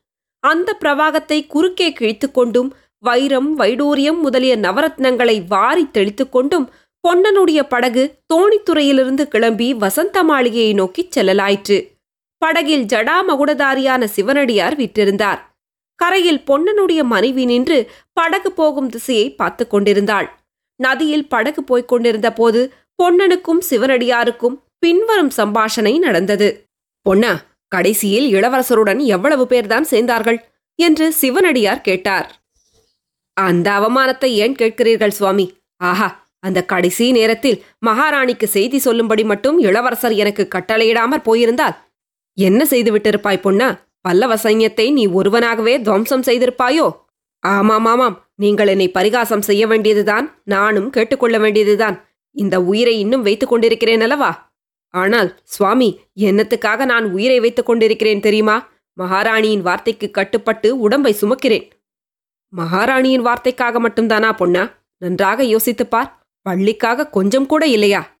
வள்ளி அப்படிப்பட்டவள் இல்லை சுவாமி. எப்படியாவது உயிரை காப்பாற்றிக் கொண்டால் போதும் என்று நினைக்கிறவள் அவள் இல்லை. வீரபத்ராச்சாரியின் பேத்தி அல்லவா வள்ளி? ஆஹா அந்த கிழவனின் வீரத்தைத்தான் என்னவென்று சொல்வேன். வீரபத்ராச்சாரி இதில் எப்படி வந்து சேர்ந்தான் பொன்னா? கிழவனார் சண்டை போடும் உத்தேசத்துடனேயே வரவில்லை. என்ன நடக்கிறது என்று தூரத்திலிருந்து பார்த்து கொண்டிருந்தார். ஆனால் அந்த சமயத்தில் இளவரசர் அனாதை போல் நிற்பதை பார்த்ததும் அவருக்கு ஆவேசம் வந்துவிட்டது. இளவரசருடைய கட்சியில் நின்று போரிடுவதற்கு ஆயிரம் பதினாயிரம் வீரர்கள் வருவார்கள் என்று எதிர்பார்த்து கொண்டிருந்தோம். உண்மையில் வந்து சேர்ந்தவர்கள் என்னை தவிர ஐந்தே பேர்தான். அவர்கள் கிராமங்களிலிருந்து வந்த குடியானவர்கள். திடீரென்று நாலாபுரத்திலிருந்தும் வீர கோஷத்துடன் வந்த பல்லவ வீரர்களை பார்த்ததும் அந்த குடியானவர்கள் கையில் இருந்த கத்திகளை கீழே போட்டுவிட்டு திகைத்துப் போய் நின்றார்கள். இதையெல்லாம் பார்த்தார் வீரபத்ராச்சாரி. ஒரு பெரிய கர்ஜனை செய்து கொண்டு கண்மூடி திறக்கும் நேரத்தில் இளவரசர் நின்ற இடத்துக்கு வந்துவிட்டார். கீழே கிடந்த கத்திகளில் ஒன்றை எடுத்து சுழற்றத் தொடங்கினார். வீரவேல் வெற்றிவேல் விக்ரம சோழ மகாராஜா வாழ்க என்று அவர் போட்ட சத்தம் நெடுந்தூரத்திற்கு எதிரொலி செய்தது. அடுத்த கணத்தில் பல்லவ வீரர்கள் வந்து எங்களை சூழ்ந்து கொண்டார்கள். ஆஹா அப்போது நடந்த ஆச்சரியத்தை நான் என்னவென்று சொல்வேன் சுவாமி. கிழவனாரின் கைகளில்தான் அவ்வளவு பலம் எப்படி வந்ததோ தெரியவில்லை. கொல்லுப்பட்டறையில் சம்மட்டி அடித்த கையல்லவா? வாளை வீசிக்கொண்டு இடசாரி வலசாரியாக சுற்றி சுற்றி வந்தார். தொப்பு தொப்பென்று பல்லவ வீரர்கள் மண்மேல் சாய்ந்தார்கள். ஏழெட்டு வீரர்களை யமலோகத்துக்கு அனுப்பிவிட்டு கடைசியாக அவரும் விழுந்துவிட்டார். இதையெல்லாம் தூரத்தில் நின்று தளபதி அச்சுதவர்மர் பார்த்து கொண்டிருந்தாராம். கிழவனாரின் வீரத்தைக் கண்டு அவர் பிரமித்து போய்விட்டாராம். அதனாலேதான் அந்த தீர கிழவருடைய உடலை சகல மரியாதைகளுடன் எடுத்துப் போய் தகனம் செய்யும்படியாக கட்டளையிட்டாராம்.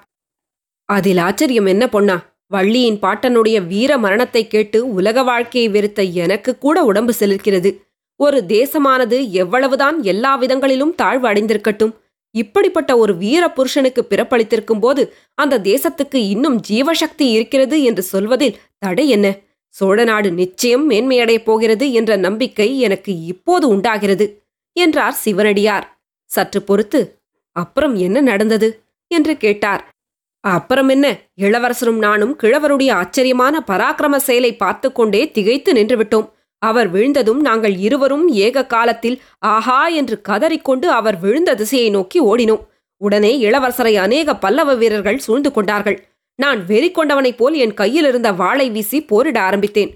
அப்போது நிறுத்து பொன்னா என்று இளவரசரின் குரல் கேட்டது. குரல் கேட்ட பக்கம் பார்த்தேன். இளவரசரை சங்கிலியால் பிணைத்திருந்தார்கள் அவர் இனிமேல் சண்டையிடுவதில் பிரயோஜனமில்லை பொன்னா. எனக்காக நீ ஒரு காரியம் செய்ய வேண்டும். மகாராணியிடம் போய் நடந்ததை சொல்ல வேண்டும். மேற்கொண்டு என்ன நடந்த போதிலும் என் தந்தையின் பெயருக்கு அவமானம் வரும்படியான காரியம் மட்டும் செய்ய மாட்டேன் என்று நான் சபதம் செய்ததாய் தெரியப்படுத்த வேண்டும் என்றார். எனக்கு பிரமாதமான ஆத்திரம் வந்தது. மகாராஜா உங்களை பகைவர்களிடம் விட்டுவிட்டு நான் போகவா? என்று கத்திக்கொண்டு என் வாளை வீசினேன். பின்புறம் இருந்து என் மண்டையில் பலமான அடி விழுந்தது. உடனே நினைவு தவறிவிட்டது. அப்புறம் காராகிரகத்திலேதான் கண்ணை விழித்தேன். ஓஹோ காராகிரகத்தில் வேறு இருந்தாயா? அப்புறம் எப்படி விடுதலை கிடைத்தது? மறுநாளே விடுதலை செய்து விட்டார்கள். இளவரசரை தவிர மற்றவர்களையெல்லாம் மன்னித்து விட்டுவிடும்படி மாமல்ல சக்கரவர்த்தியிடமிருந்து கட்டளை வந்ததாம் என்றான் பொன்னன். சக்கரவர்த்தி எவ்வளவு நல்லவர் பார்த்தாயா பொன்னா? உங்கள் இளவரசர் எதற்காக இவ்வளவு பிடிவாதம் பிடிக்க வேண்டும்? அதனால்தானே அவரை சக்கரவர்த்தி தேச பிரஷ்டம் செய்ய நேர்ந்தது என்றார் சிவனடியார். ஆமாம் நரசிம்ம சக்கரவர்த்தி ரொம்ப நல்லவர்தான். பார்த்திப மகாராஜாவும் விக்ரம இளவரசரும் தான் பொல்லாதவர்கள் என்றான் பொன்னன். பிறகு நான் சக்கரவர்த்தியை பார்த்ததே இல்லை. பார்க்க வேண்டுமென்று ரொம்ப ஆசையாயிருக்கிறது. உரையோருக்கு எப்போதாவது வருவாரா சுவாமி? என்றான். ஆமாம் சீக்கிரத்திலேயே வரப்போகிறார் என்றுதான் பிரஸ்தாபம். ஏது பொன்னா சக்கரவர்த்தியிடம் திடீரென்று உனக்கு அபார பக்தி உண்டாகிவிட்டது போல் தெரிகிறதே. சண்டையில் செத்துப் போகவில்லை என்று கவலைப்பட்டாயே. இப்போது பார்த்தாயா? உயிரோடு இருந்ததனால்தானே உனக்கு சக்கரவர்த்தியை பற்றிய உண்மை தெரிந்து அவரிடம் பக்தி உண்டாயிருக்கிறது? ஆமாம் சக்கரவர்த்தியிடம் எனக்கு ரொம்ப பக்தி உண்டாகியிருக்கிறது. எனக்கு மட்டுமில்லை இதோ என்னுடைய வேலுக்கும் பக்தி உண்டாகியிருக்கிறது என்று சொல்லிக்கொண்டே பொன்னன் படகின் அடியில் கிடந்த வேலை ஒரு கையால் எடுத்தான். இந்த வேலுக்கு சக்கரவர்த்தியிடம் சொல்ல முடியாத பக்தி அவருடைய மார்பை எப்போது தழுவப் போகிறோம் என்று தவம் கிடக்கிறது என்று சொல்லி பொன்னன் சிவனடியாரின் மார்புக்கு நேரே வேலை நீட்டினான். சிவனடியார் முகத்தில் அப்போது புன்சிரிப்பு தவிழ்ந்தது. பொன்னா நான் தான் சக்கரவர்த்தி என்று எண்ணி விட்டாயா என்ன? என்றார். பொன்னன் வேலை கீழே போட்டான். சுவாமி சக்கரவர்த்தி எவ்வளவுதான் நல்லவராயிருக்கட்டும் மகாவீரராயிருக்கட்டும் தெய்வாம்சம் உடையவராகவே இருக்கட்டும். அவர் எனக்கு பரம சத்ரு ஒரு நாள் இல்லாவிட்டால் ஒரு நாள் அவரை நான் நேருக்கு நேர் காண்பேன். அப்போது? என்று பொன்னன் பல்லை நெர நெரவென்று கடித்தான். சிவனடியார் பேச்சை மாற்ற விரும்பியவராய் ஏன் பொன்னா அன்றைய தினம் மார்ப பூபதி உங்களுக்கு அருகில் வரவே இல்லையா? என்று கேட்டார். அந்த சண்டாளன் பேச்சை ஏன் எடுக்கிறீர்கள்? அவன் இளவரசரையும் தூண்டிவிட்டுவிட்டு அச்சுதவர்மரிடம் போய் சகல விவரங்களையும் தெரிவித்து விட்டான். அப்படிப்பட்ட துரோகி அன்றைக்கு ஏன் கிட்ட வரப்போகிறான்? ஆனால் சுவாமி அவனுடைய வஞ்சகப் பேச்சில் நாங்கள் எல்லாருமே ஏமாந்து போய்விட்டோம். வள்ளி ஒருத்தி மட்டும் பூபதி பொல்லாத வஞ்சகன் அவனை நம்பக்கூடாது என்று சொல்லிக் கொண்டிருந்தாள். அவள் சொன்னதுதான் கடைசியில் சரியா போச்சு. பள்ளி ரொம்பவும் புத்திசாலி பொண்ணா. சந்தேகமே இல்லை. அவள் ஒரு பெரிய தளபதியின் மனைவியாக இருக்க தகுந்தவள். என்ன சொன்னீர்கள் சுவாமி? வள்ளி ஒரு பெரிய சேனாதிபதியின் மனைவியாயிருக்க தகுந்தவள் என்றேன். நீங்கள் சொன்ன இதே வார்த்தையை இதற்கு முன்னாலும் ஒருவன் சொன்னதுண்டு. யாரது? மாரப்ப பூபதிதான். அவன் சோழ சேனாதிபதியாயிருந்த காலத்தில் அப்படி சொன்னான்.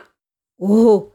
எனக்கு ஒவ்வொரு சமயம் என்ன தோன்றுகிறது தெரியுமா? தாங்கள் கோபித்துக் கொள்ளாமல் இருந்தால் சொல்லுகிறேன். தாராளமாய் சொல்லு பொண்ணா நான் சந்நியாசி. ஐம்புலன்களையும் அடக்கி காமக்ரோதங்களை வென்றவன். நீங்கள் கூட மார்ப்ப பூபதியின் ஆளோ அவனுடைய தூண்டுதலினால்தான் இப்படி வேஷம் போட்டுக்கொண்டு வஞ்சகம் செய்கிறீர்களோ என்று தோன்றுகிறது. சிவனடியார் கலகலவென்று சிரித்துவிட்டு இதை பற்றி வள்ளியின் அபிப்பிராயம் என்ன என்று அவளை எப்போதாவது கேட்டாயா? என்றார். வள்ளிக்கு உங்களிடம் ஒரே பக்தி. நயவஞ்சகனை நம்பி மோசம் போவாய் உத்தம புருஷரை சந்தேகிப்பாய் என்று என்னை ஏசுகிறாள். மாரப்ப பூபதி இப்படிப்பட்ட பாதகன் என்று தெரிந்த பிறகு அவளுடைய கை ஓங்கிவிட்டது. என்னை பரிகாசம் பண்ணிக்கொண்டே இருக்கிறாள். நான் தான் சொன்னேனே பொன்னா வள்ளி புத்திசாலி என்று. அவள் புத்திமதியை எப்போதும் கேளு. வள்ளி தளபதியின் மனைவியாயிருக்க தகுந்தவள் என்று நான் சொன்னது மாரப்ப பூபதி சொன்ன மாதிரி அல்ல. நீயும் தளபதியாக தகுந்தவன்தான். ஆமாம் யார் கண்டது? விக்ரம மகாராஜா சோழ நாட்டின் சிம்மாசனம் ஏறும்போது ஒருவேளை நான் தளபதியானாலும் ஆவேன். இரண்டும் நடக்கக்கூடியதுதான். ஆஹா இந்த பெரிய பாரத பூமியில் எங்கள் இளவரசருக்கு இருக்க இடமில்லை என்று கப்பலில் ஏற்றி அனுப்பிவிட்டாரே சக்கரவர்த்தி. அவருடைய நெஞ்சு எப்படிப்பட்ட கல் நெஞ்சு? அதைக் காட்டிலும் ஒரேடியாக உயிரை வாங்கியிருந்தாலும் பாதகமில்லை. நீ சொல்வது தவறு பொன்னா. உயிர் உள்ளவரையில் எப்படியும் நம்பிக்கைக்கு இடமுண்டு. ஒரு நாள் இல்லாவிட்டால் ஒரு நாள் நம்முடைய மனோரதங்கள் நிறைவேறும். நீ வேணுமானால் மகாராணியை கேட்டுப்பார். மகன் இந்த மட்டும் உயிரோடு இருக்கிறானே என்று மகாராணிக்கு சந்தோஷமாய்த்தான் இருக்கும். அதோ மகாராணி போலிருக்கிறதே என்று சிவனடியார் வியப்புடன் சொன்னார். அப்போது படகு வசந்த மாளிகை தீவின் கரைக்கு சமீபமாக வந்து கொண்டிருந்தது. கரையில் அருள்மொழி தேவியும் ஒரு தாதியும் வந்து தோணித்துறையின் அருகில் நின்றார்கள். அருள்மொழி தேவி படகிலிருந்த சிவனடியாரை நோக்கி பயபக்தியுடன் கை கூப்பிக் கொண்டு நிற்பதை பொன்னன் பார்த்தான். உடனே சிவனடியாரை நோக்கி சுவாமி ஏதோ நான் தெரியாத்தனமாக உளறிவிட்டேன். அதையெல்லாம் மன்னிக்க வேண்டும் என்று உண்மையான பச்சாதாபத்துடனும் பக்தியுடனும் கூறினான். அத்தியாயம் பன்னிரண்டு. ராணியின் துயரம். சிவனடியார் படகிலிருந்து இறங்கியதும் அருள்மொழி அவரை நமஸ்கரித்துவிட்டு நிமிர்ந்து பார்த்தாள். அவளுடைய கண்களில் நீர் ததும்பிற்று. சுவாமி விக்ரமனிங்கே என்ற சோகம் நிறைந்த குரலில் அவள் கதறி விம்மிய போது சிவனடியாருக்கு மெய் சிலிர்த்தது. பொன்னன் முகத்தை திருப்பிக் கொண்டான். மரங்களின் மீதிருந்த பறவை இனங்களும் அந்த சோக குரலை கேட்க சகிக்காதவை போல் சிறகுகளை அடித்துக்கொண்டு பறந்து சென்றன. அருள்மொழி இது என்ன பைத்தியம்? உன்னுடைய பதி உனக்கு என்ன சொல்லிவிட்டு போனார்? நீ வீரத்தாயாக இருக்க வேண்டுமென்று அவர் சொன்ன கடைசி வார்த்தையை மறந்துவிட்டாயா? இப்படியும் தைரியத்தை இழக்கலாமா? வா அரண்மனைக்கு போய் சாவகாசமாக பேசலாம் என்றார் சிவனடியார். மாஞ்சோலைக்கிடையே அமைந்திருந்த அழகிய பாதை வழியாக எல்லாரும் வசந்த மாளிகைக்கு போய் சேர்ந்தார்கள். ஒரு காலத்தில் எவ்வளவோ குதூகலமும் கொண்டாட்டமுமாயிருந்த வசந்த மாளிகை இப்போது பொலிவிழந்து சூன்யமாக காணப்பட்டது. அரண்மனை ஊழியர்களின் முகங்களும் களையின்றி சோகம் நிறைந்து தோன்றின. மாளிகை முன்மண்டபத்திலே புலித்தோல் விரித்திருந்த உயரமான பீடத்தில் சிவனடியார் அமர்ந்தார். அருள்மொழி கீழே வெறும் தரையில் உட்கார்ந்தாள். அம்மா உன் மனதை கலங்க விடக்கூடாது என்று சிவனடியார் ஆரம்பித்தபோது அருள்மொழி அவரை தடுத்து துக்கம் பொங்கும் குரலில் கூறினாள். ஐயோ மனத்தை கலங்கவிடக்கூடாது என்கிறீர்களே. மனத்தைத்தான் நான் கல்லாக செய்து கொண்டு விட்டேனே. என் தேகம் அல்லவா கலங்குகிறது? குழந்தையை நினைத்தால் வயிறு பகீர் என்கிறதே குடலெல்லாம் நோகிறதே நெஞ்சை இறுக்கி பிழிவது போல் இருக்கிறதே. நான் என்ன செய்வேன் சுவாமி? விக்கிரமனை காப்பாற்றுகிறேன் என்று வாக்கு கொடுத்தீர்களே அந்த வாக்கை நிறைவேற்றினீர்களா? ஏன் நிறைவேற்றவில்லை அருள்மொழி? நிறைவேற்றித்தான் இருக்கிறேன். விக்கிரமனுடைய உயிரை காப்பாற்றுவதாக உனக்கு வாக்கு கொடுத்தேன். அவனுடைய உயிரை காப்பாற்றித்தான் இருக்கிறேன். விக்கிரமனை வீரமகனாக செய்வதாக அவனுடைய தந்தைக்கு வாக்களித்திருந்தேன். அதையும் நிறைவேற்றியே இருக்கிறேன். அம்மா நீ மட்டும் அன்று காஞ்சியில் பல்லவ சக்கரவர்த்தியின் நீதி சபையில் இருந்திருந்தாயானால் உடல் பூரித்திருப்பாய். பொய்யாமொழி பெருமான் ஈன்ற பொழுதிற் பெரிதுவக்கும் தன்மகனை சான்றோன் என கேட்டத்தாய் என்று சொன்னது உன் விஷயத்தில் மட்டும் பொய்யாக போகுமா? சக்கரவர்த்தி எவ்வளவோ நல்ல வார்த்தை சொன்னார் விக்ரமனுக்கு. பல்லவ சாம்ராஜ்யத்திற்குள் அடங்கி கப்பம் கட்டிக்கொண்டு வருவதாயிருந்தால் உன்னுடைய துரோகத்தை மன்னித்து சோழ நாட்டுக்கும் பட்டம் கட்டுகிறேன் என்றார். விக்ரமன் அணுவளவாவது மனம் சலிக்க வேண்டுமே. மலையைப் போல் அசையாமல் நின்றான். அது மட்டுமா?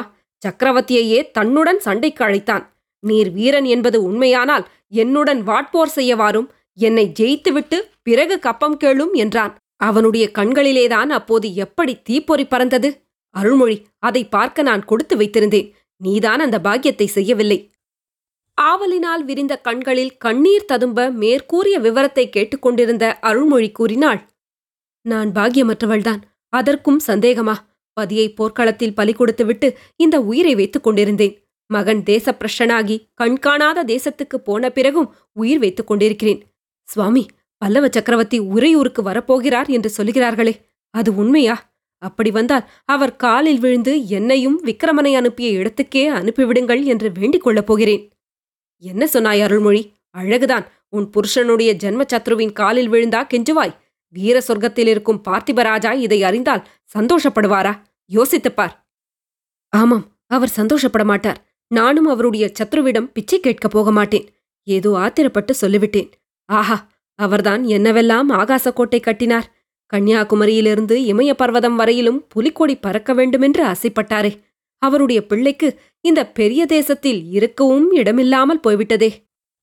பார்த்திப மகாராஜா வேறொரு மணக்கோட்டையும் கட்டவில்லையாமா? சோழ ராஜ்யம் கடல்களுக்கு அப்பாலுள்ள தேசங்களிலும் பரவ வேண்டுமென்று அவர் ஆசைப்படவில்லையா? ரகசிய சித்திர மண்டபத்தில் அவர் எழுதியிருக்கும் சித்திரங்களை கொஞ்சம் ஞாபகப்படுத்திக் கொள் ஐயோ அவருடைய ஆசை இம்மாதிரியா நிறைவேற வேண்டும்? விக்ரமன் இன்று கடல்களுக்கு அப்பாலுள்ள ராஜ்யங்களை பிடிப்பதற்காக படையெடுத்தா போயிருக்கிறான். எந்த காட்டுமிராண்டி தீவில் கொண்டு போய் அவனை விட்டுவிட்டிருக்கிறார்களோ? காட்டிலும் மலையிலும் எப்படி அலைந்து கஷ்டப்படுகிறானோ? ஏன் என்னை ஏமாற்ற பார்க்கிறீர்கள் சுவாமி? உன்னை நான் ஒரு நாளும் ஏமாற்ற மாட்டேன் அம்மா. உன்னை ஏமாற்றி எனக்கு என்ன காரியமாக வேண்டும்? உன் மகனுக்கு ஒரு குறையும் வராது என்பது என் நம்பிக்கை. விக்ரமனுக்கு முன்னால் யாரும் தேசப்பிரஷ்டராகி காட்டுக்குப் போனதில்லையா? ராமர் போகவில்லையா? பஞ்சபாண்டவர்கள் போகவில்லையா? விக்ரமன் கடல்களுக்கு அப்பாலுள்ள நாடுகளில் அனுபவிக்கும் கஷ்டங்களெல்லாம் அவனுடைய வீர பராக்கிரமங்களை இன்னும் அதிகமாக வளர்க்கும். திரும்பி தாய்நாட்டுக்கு அவன் வரும்போது ஐயோ அவன் வரவேண்டாம் சுவாமி வரவேண்டாம். தாய்நாட்டில் காலடி வைத்தால் சிறசாக்கினே என்றுதான் சக்கரவர்த்தி விதித்திருக்கிறாரே. எங்கேயாவது கண்காணாத தேசத்திலாவது அவன் உயிரை வைத்துக் கொண்டிருக்கட்டும். அதுவே போதும் என்றாள் அருள்மொழி. ஆனால் அப்படி அவன் வராமல் இருக்க முடியாது அருள்மொழி. என்றைக்காவது ஒரு நாள் அவன் வந்துதான் தீருவான். தாயின் பாசமும் தாய் நாட்டின் பாசமும் அவனை கவர்ந்து இழுக்கும். இந்த இரண்டு பாசங்களைக் காட்டிலும் வலிமை பொருந்திய இன்னொரு பாசமும் சேர்ந்திருக்கிறது.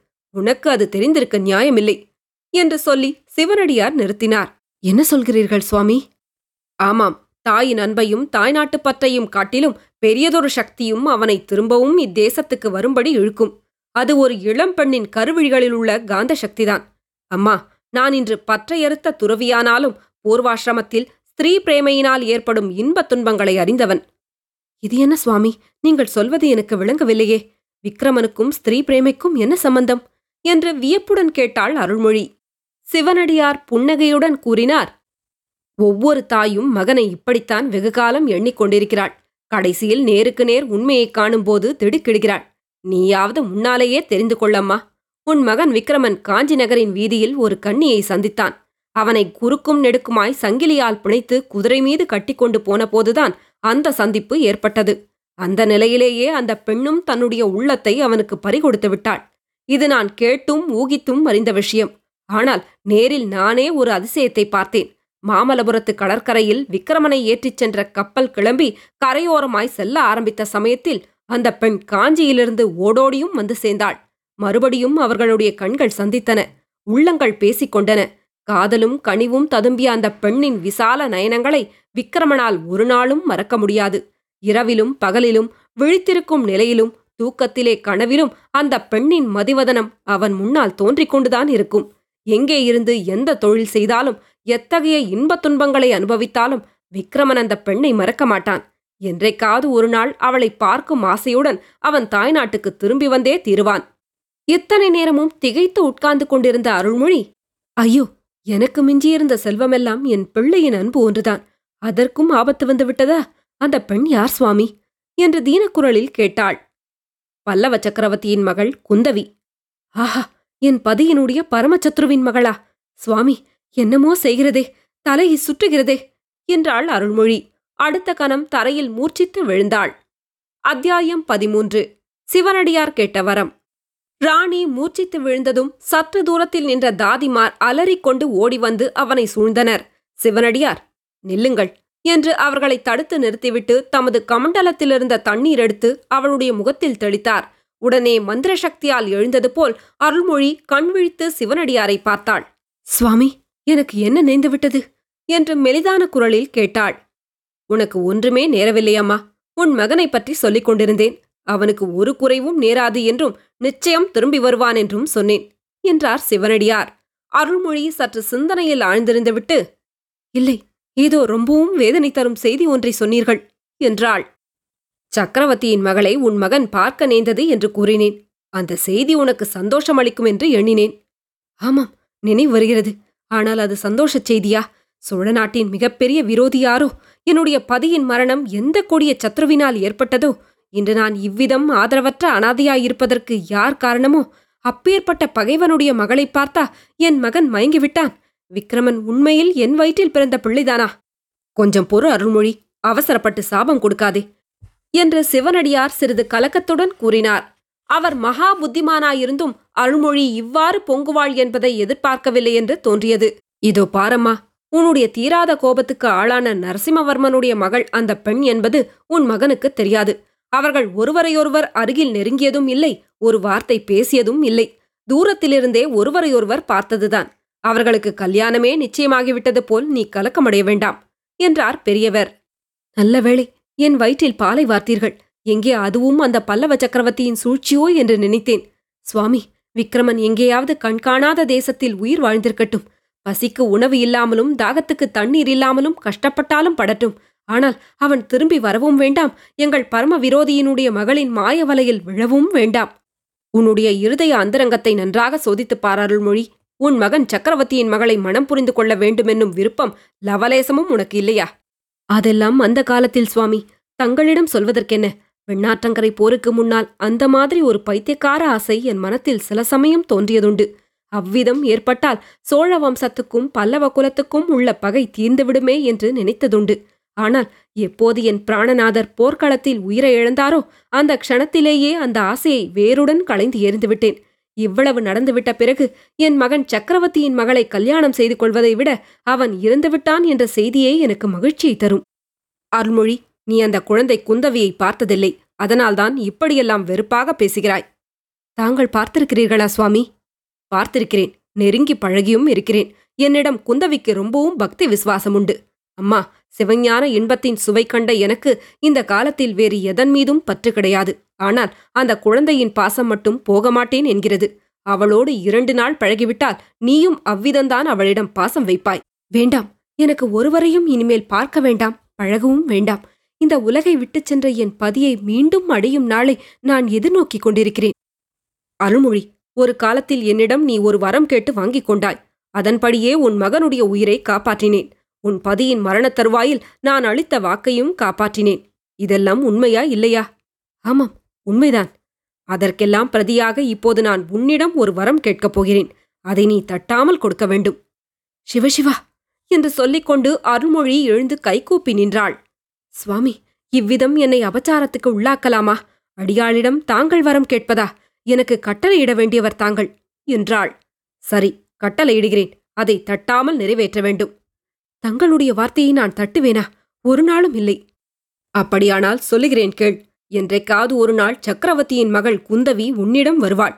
அவள் தாயில்லா பெண் தாயின் அன்பு இன்றி அவளுடைய இருதயம் உலர்ந்து போயிருக்கிறது. அதனால்தான் அம்மா எனக்கு கூட அவள் மேல் அவ்வளவு பாசம். அந்த குழந்தை உன்னிடம் வரும்போது அவளை நீ நிராகரிக்காதே. அன்புடன் உன் மகளைப் போல் ஏற்றுக்கொள். உன் மனப்புண் ஆறுவதற்கும் அது அனுகூலமாயிருக்கும் என்றார் சிவனடியார். அவருடைய கனிவு ததும்பிய குரலும் வார்த்தைகளும் அருள்மொழியின் மனத்தை உருக்கிவிட்டன. தங்கள் ஆணைப்படி நடக்க முயற்சி செய்கிறேன் சுவாமி. ஆனாலும் எங்கள் குலத்துக்கே ஜன்மச்சத்ருவான ஒருவருடைய மகளிடம் நான் எப்படி அன்பு செலுத்துவது? தந்தை செய்த தீங்குக்காக மகளை வெறுப்பது என்ன நியாயம் அம்மா? மேலும் இன்னொரு விஷயம் சொல்லுகிறேன் கேள். உன் மகனுடைய உயிரை காப்பாற்றும் விஷயத்தில் குந்தவிதான் எனக்கு மிகவும் ஒத்தாசையாயிருந்தாள். விக்ரமனுக்கு மரண தண்டனை நேராமல் தடுப்பதற்கு அவள் எவ்வளவு பிரயத்னம் செய்தாள் தெரியுமா? இது நாள் வரையில் தந்தையின் வார்த்தைக்கு மறுவார்த்தை பேசி அறியாதவள் விக்ரமனுக்காக சக்கரவர்த்தியிடம் எவ்வளவோ சண்டை பிடித்தாள். அப்படியா சுவாமி அந்த குழந்தையை பார்க்க வேண்டுமென்று எனக்கும் ஆசை உண்டாகிறது. ஆனால் அவள் இதற்காக இந்த அபாகியசாலியை தேடிக்கொண்டு வரப்போகிறாள்? இல்லை அம்மா இல்லை. நீ அபாகியசாலி இல்லை. விக்ரமனை போன்ற வீர புதல்வனை பெற்ற உன்னை அபாகியசாலி என்று சொல்ல முடியுமா? குந்தவியும் உன்னை தேடிக்கொண்டு வரத்தான் போகிறாள். சீக்கிரத்திலேயே வருவாள் என்றார் சிவனடியார். தொடரும். கதையலை உங்களுக்கு பிடிச்சிருந்ததுன்னா உங்க நண்பர்களோடும் உறவினர்களோடும் பகிர்ந்துக்கோங்க. நன்றி.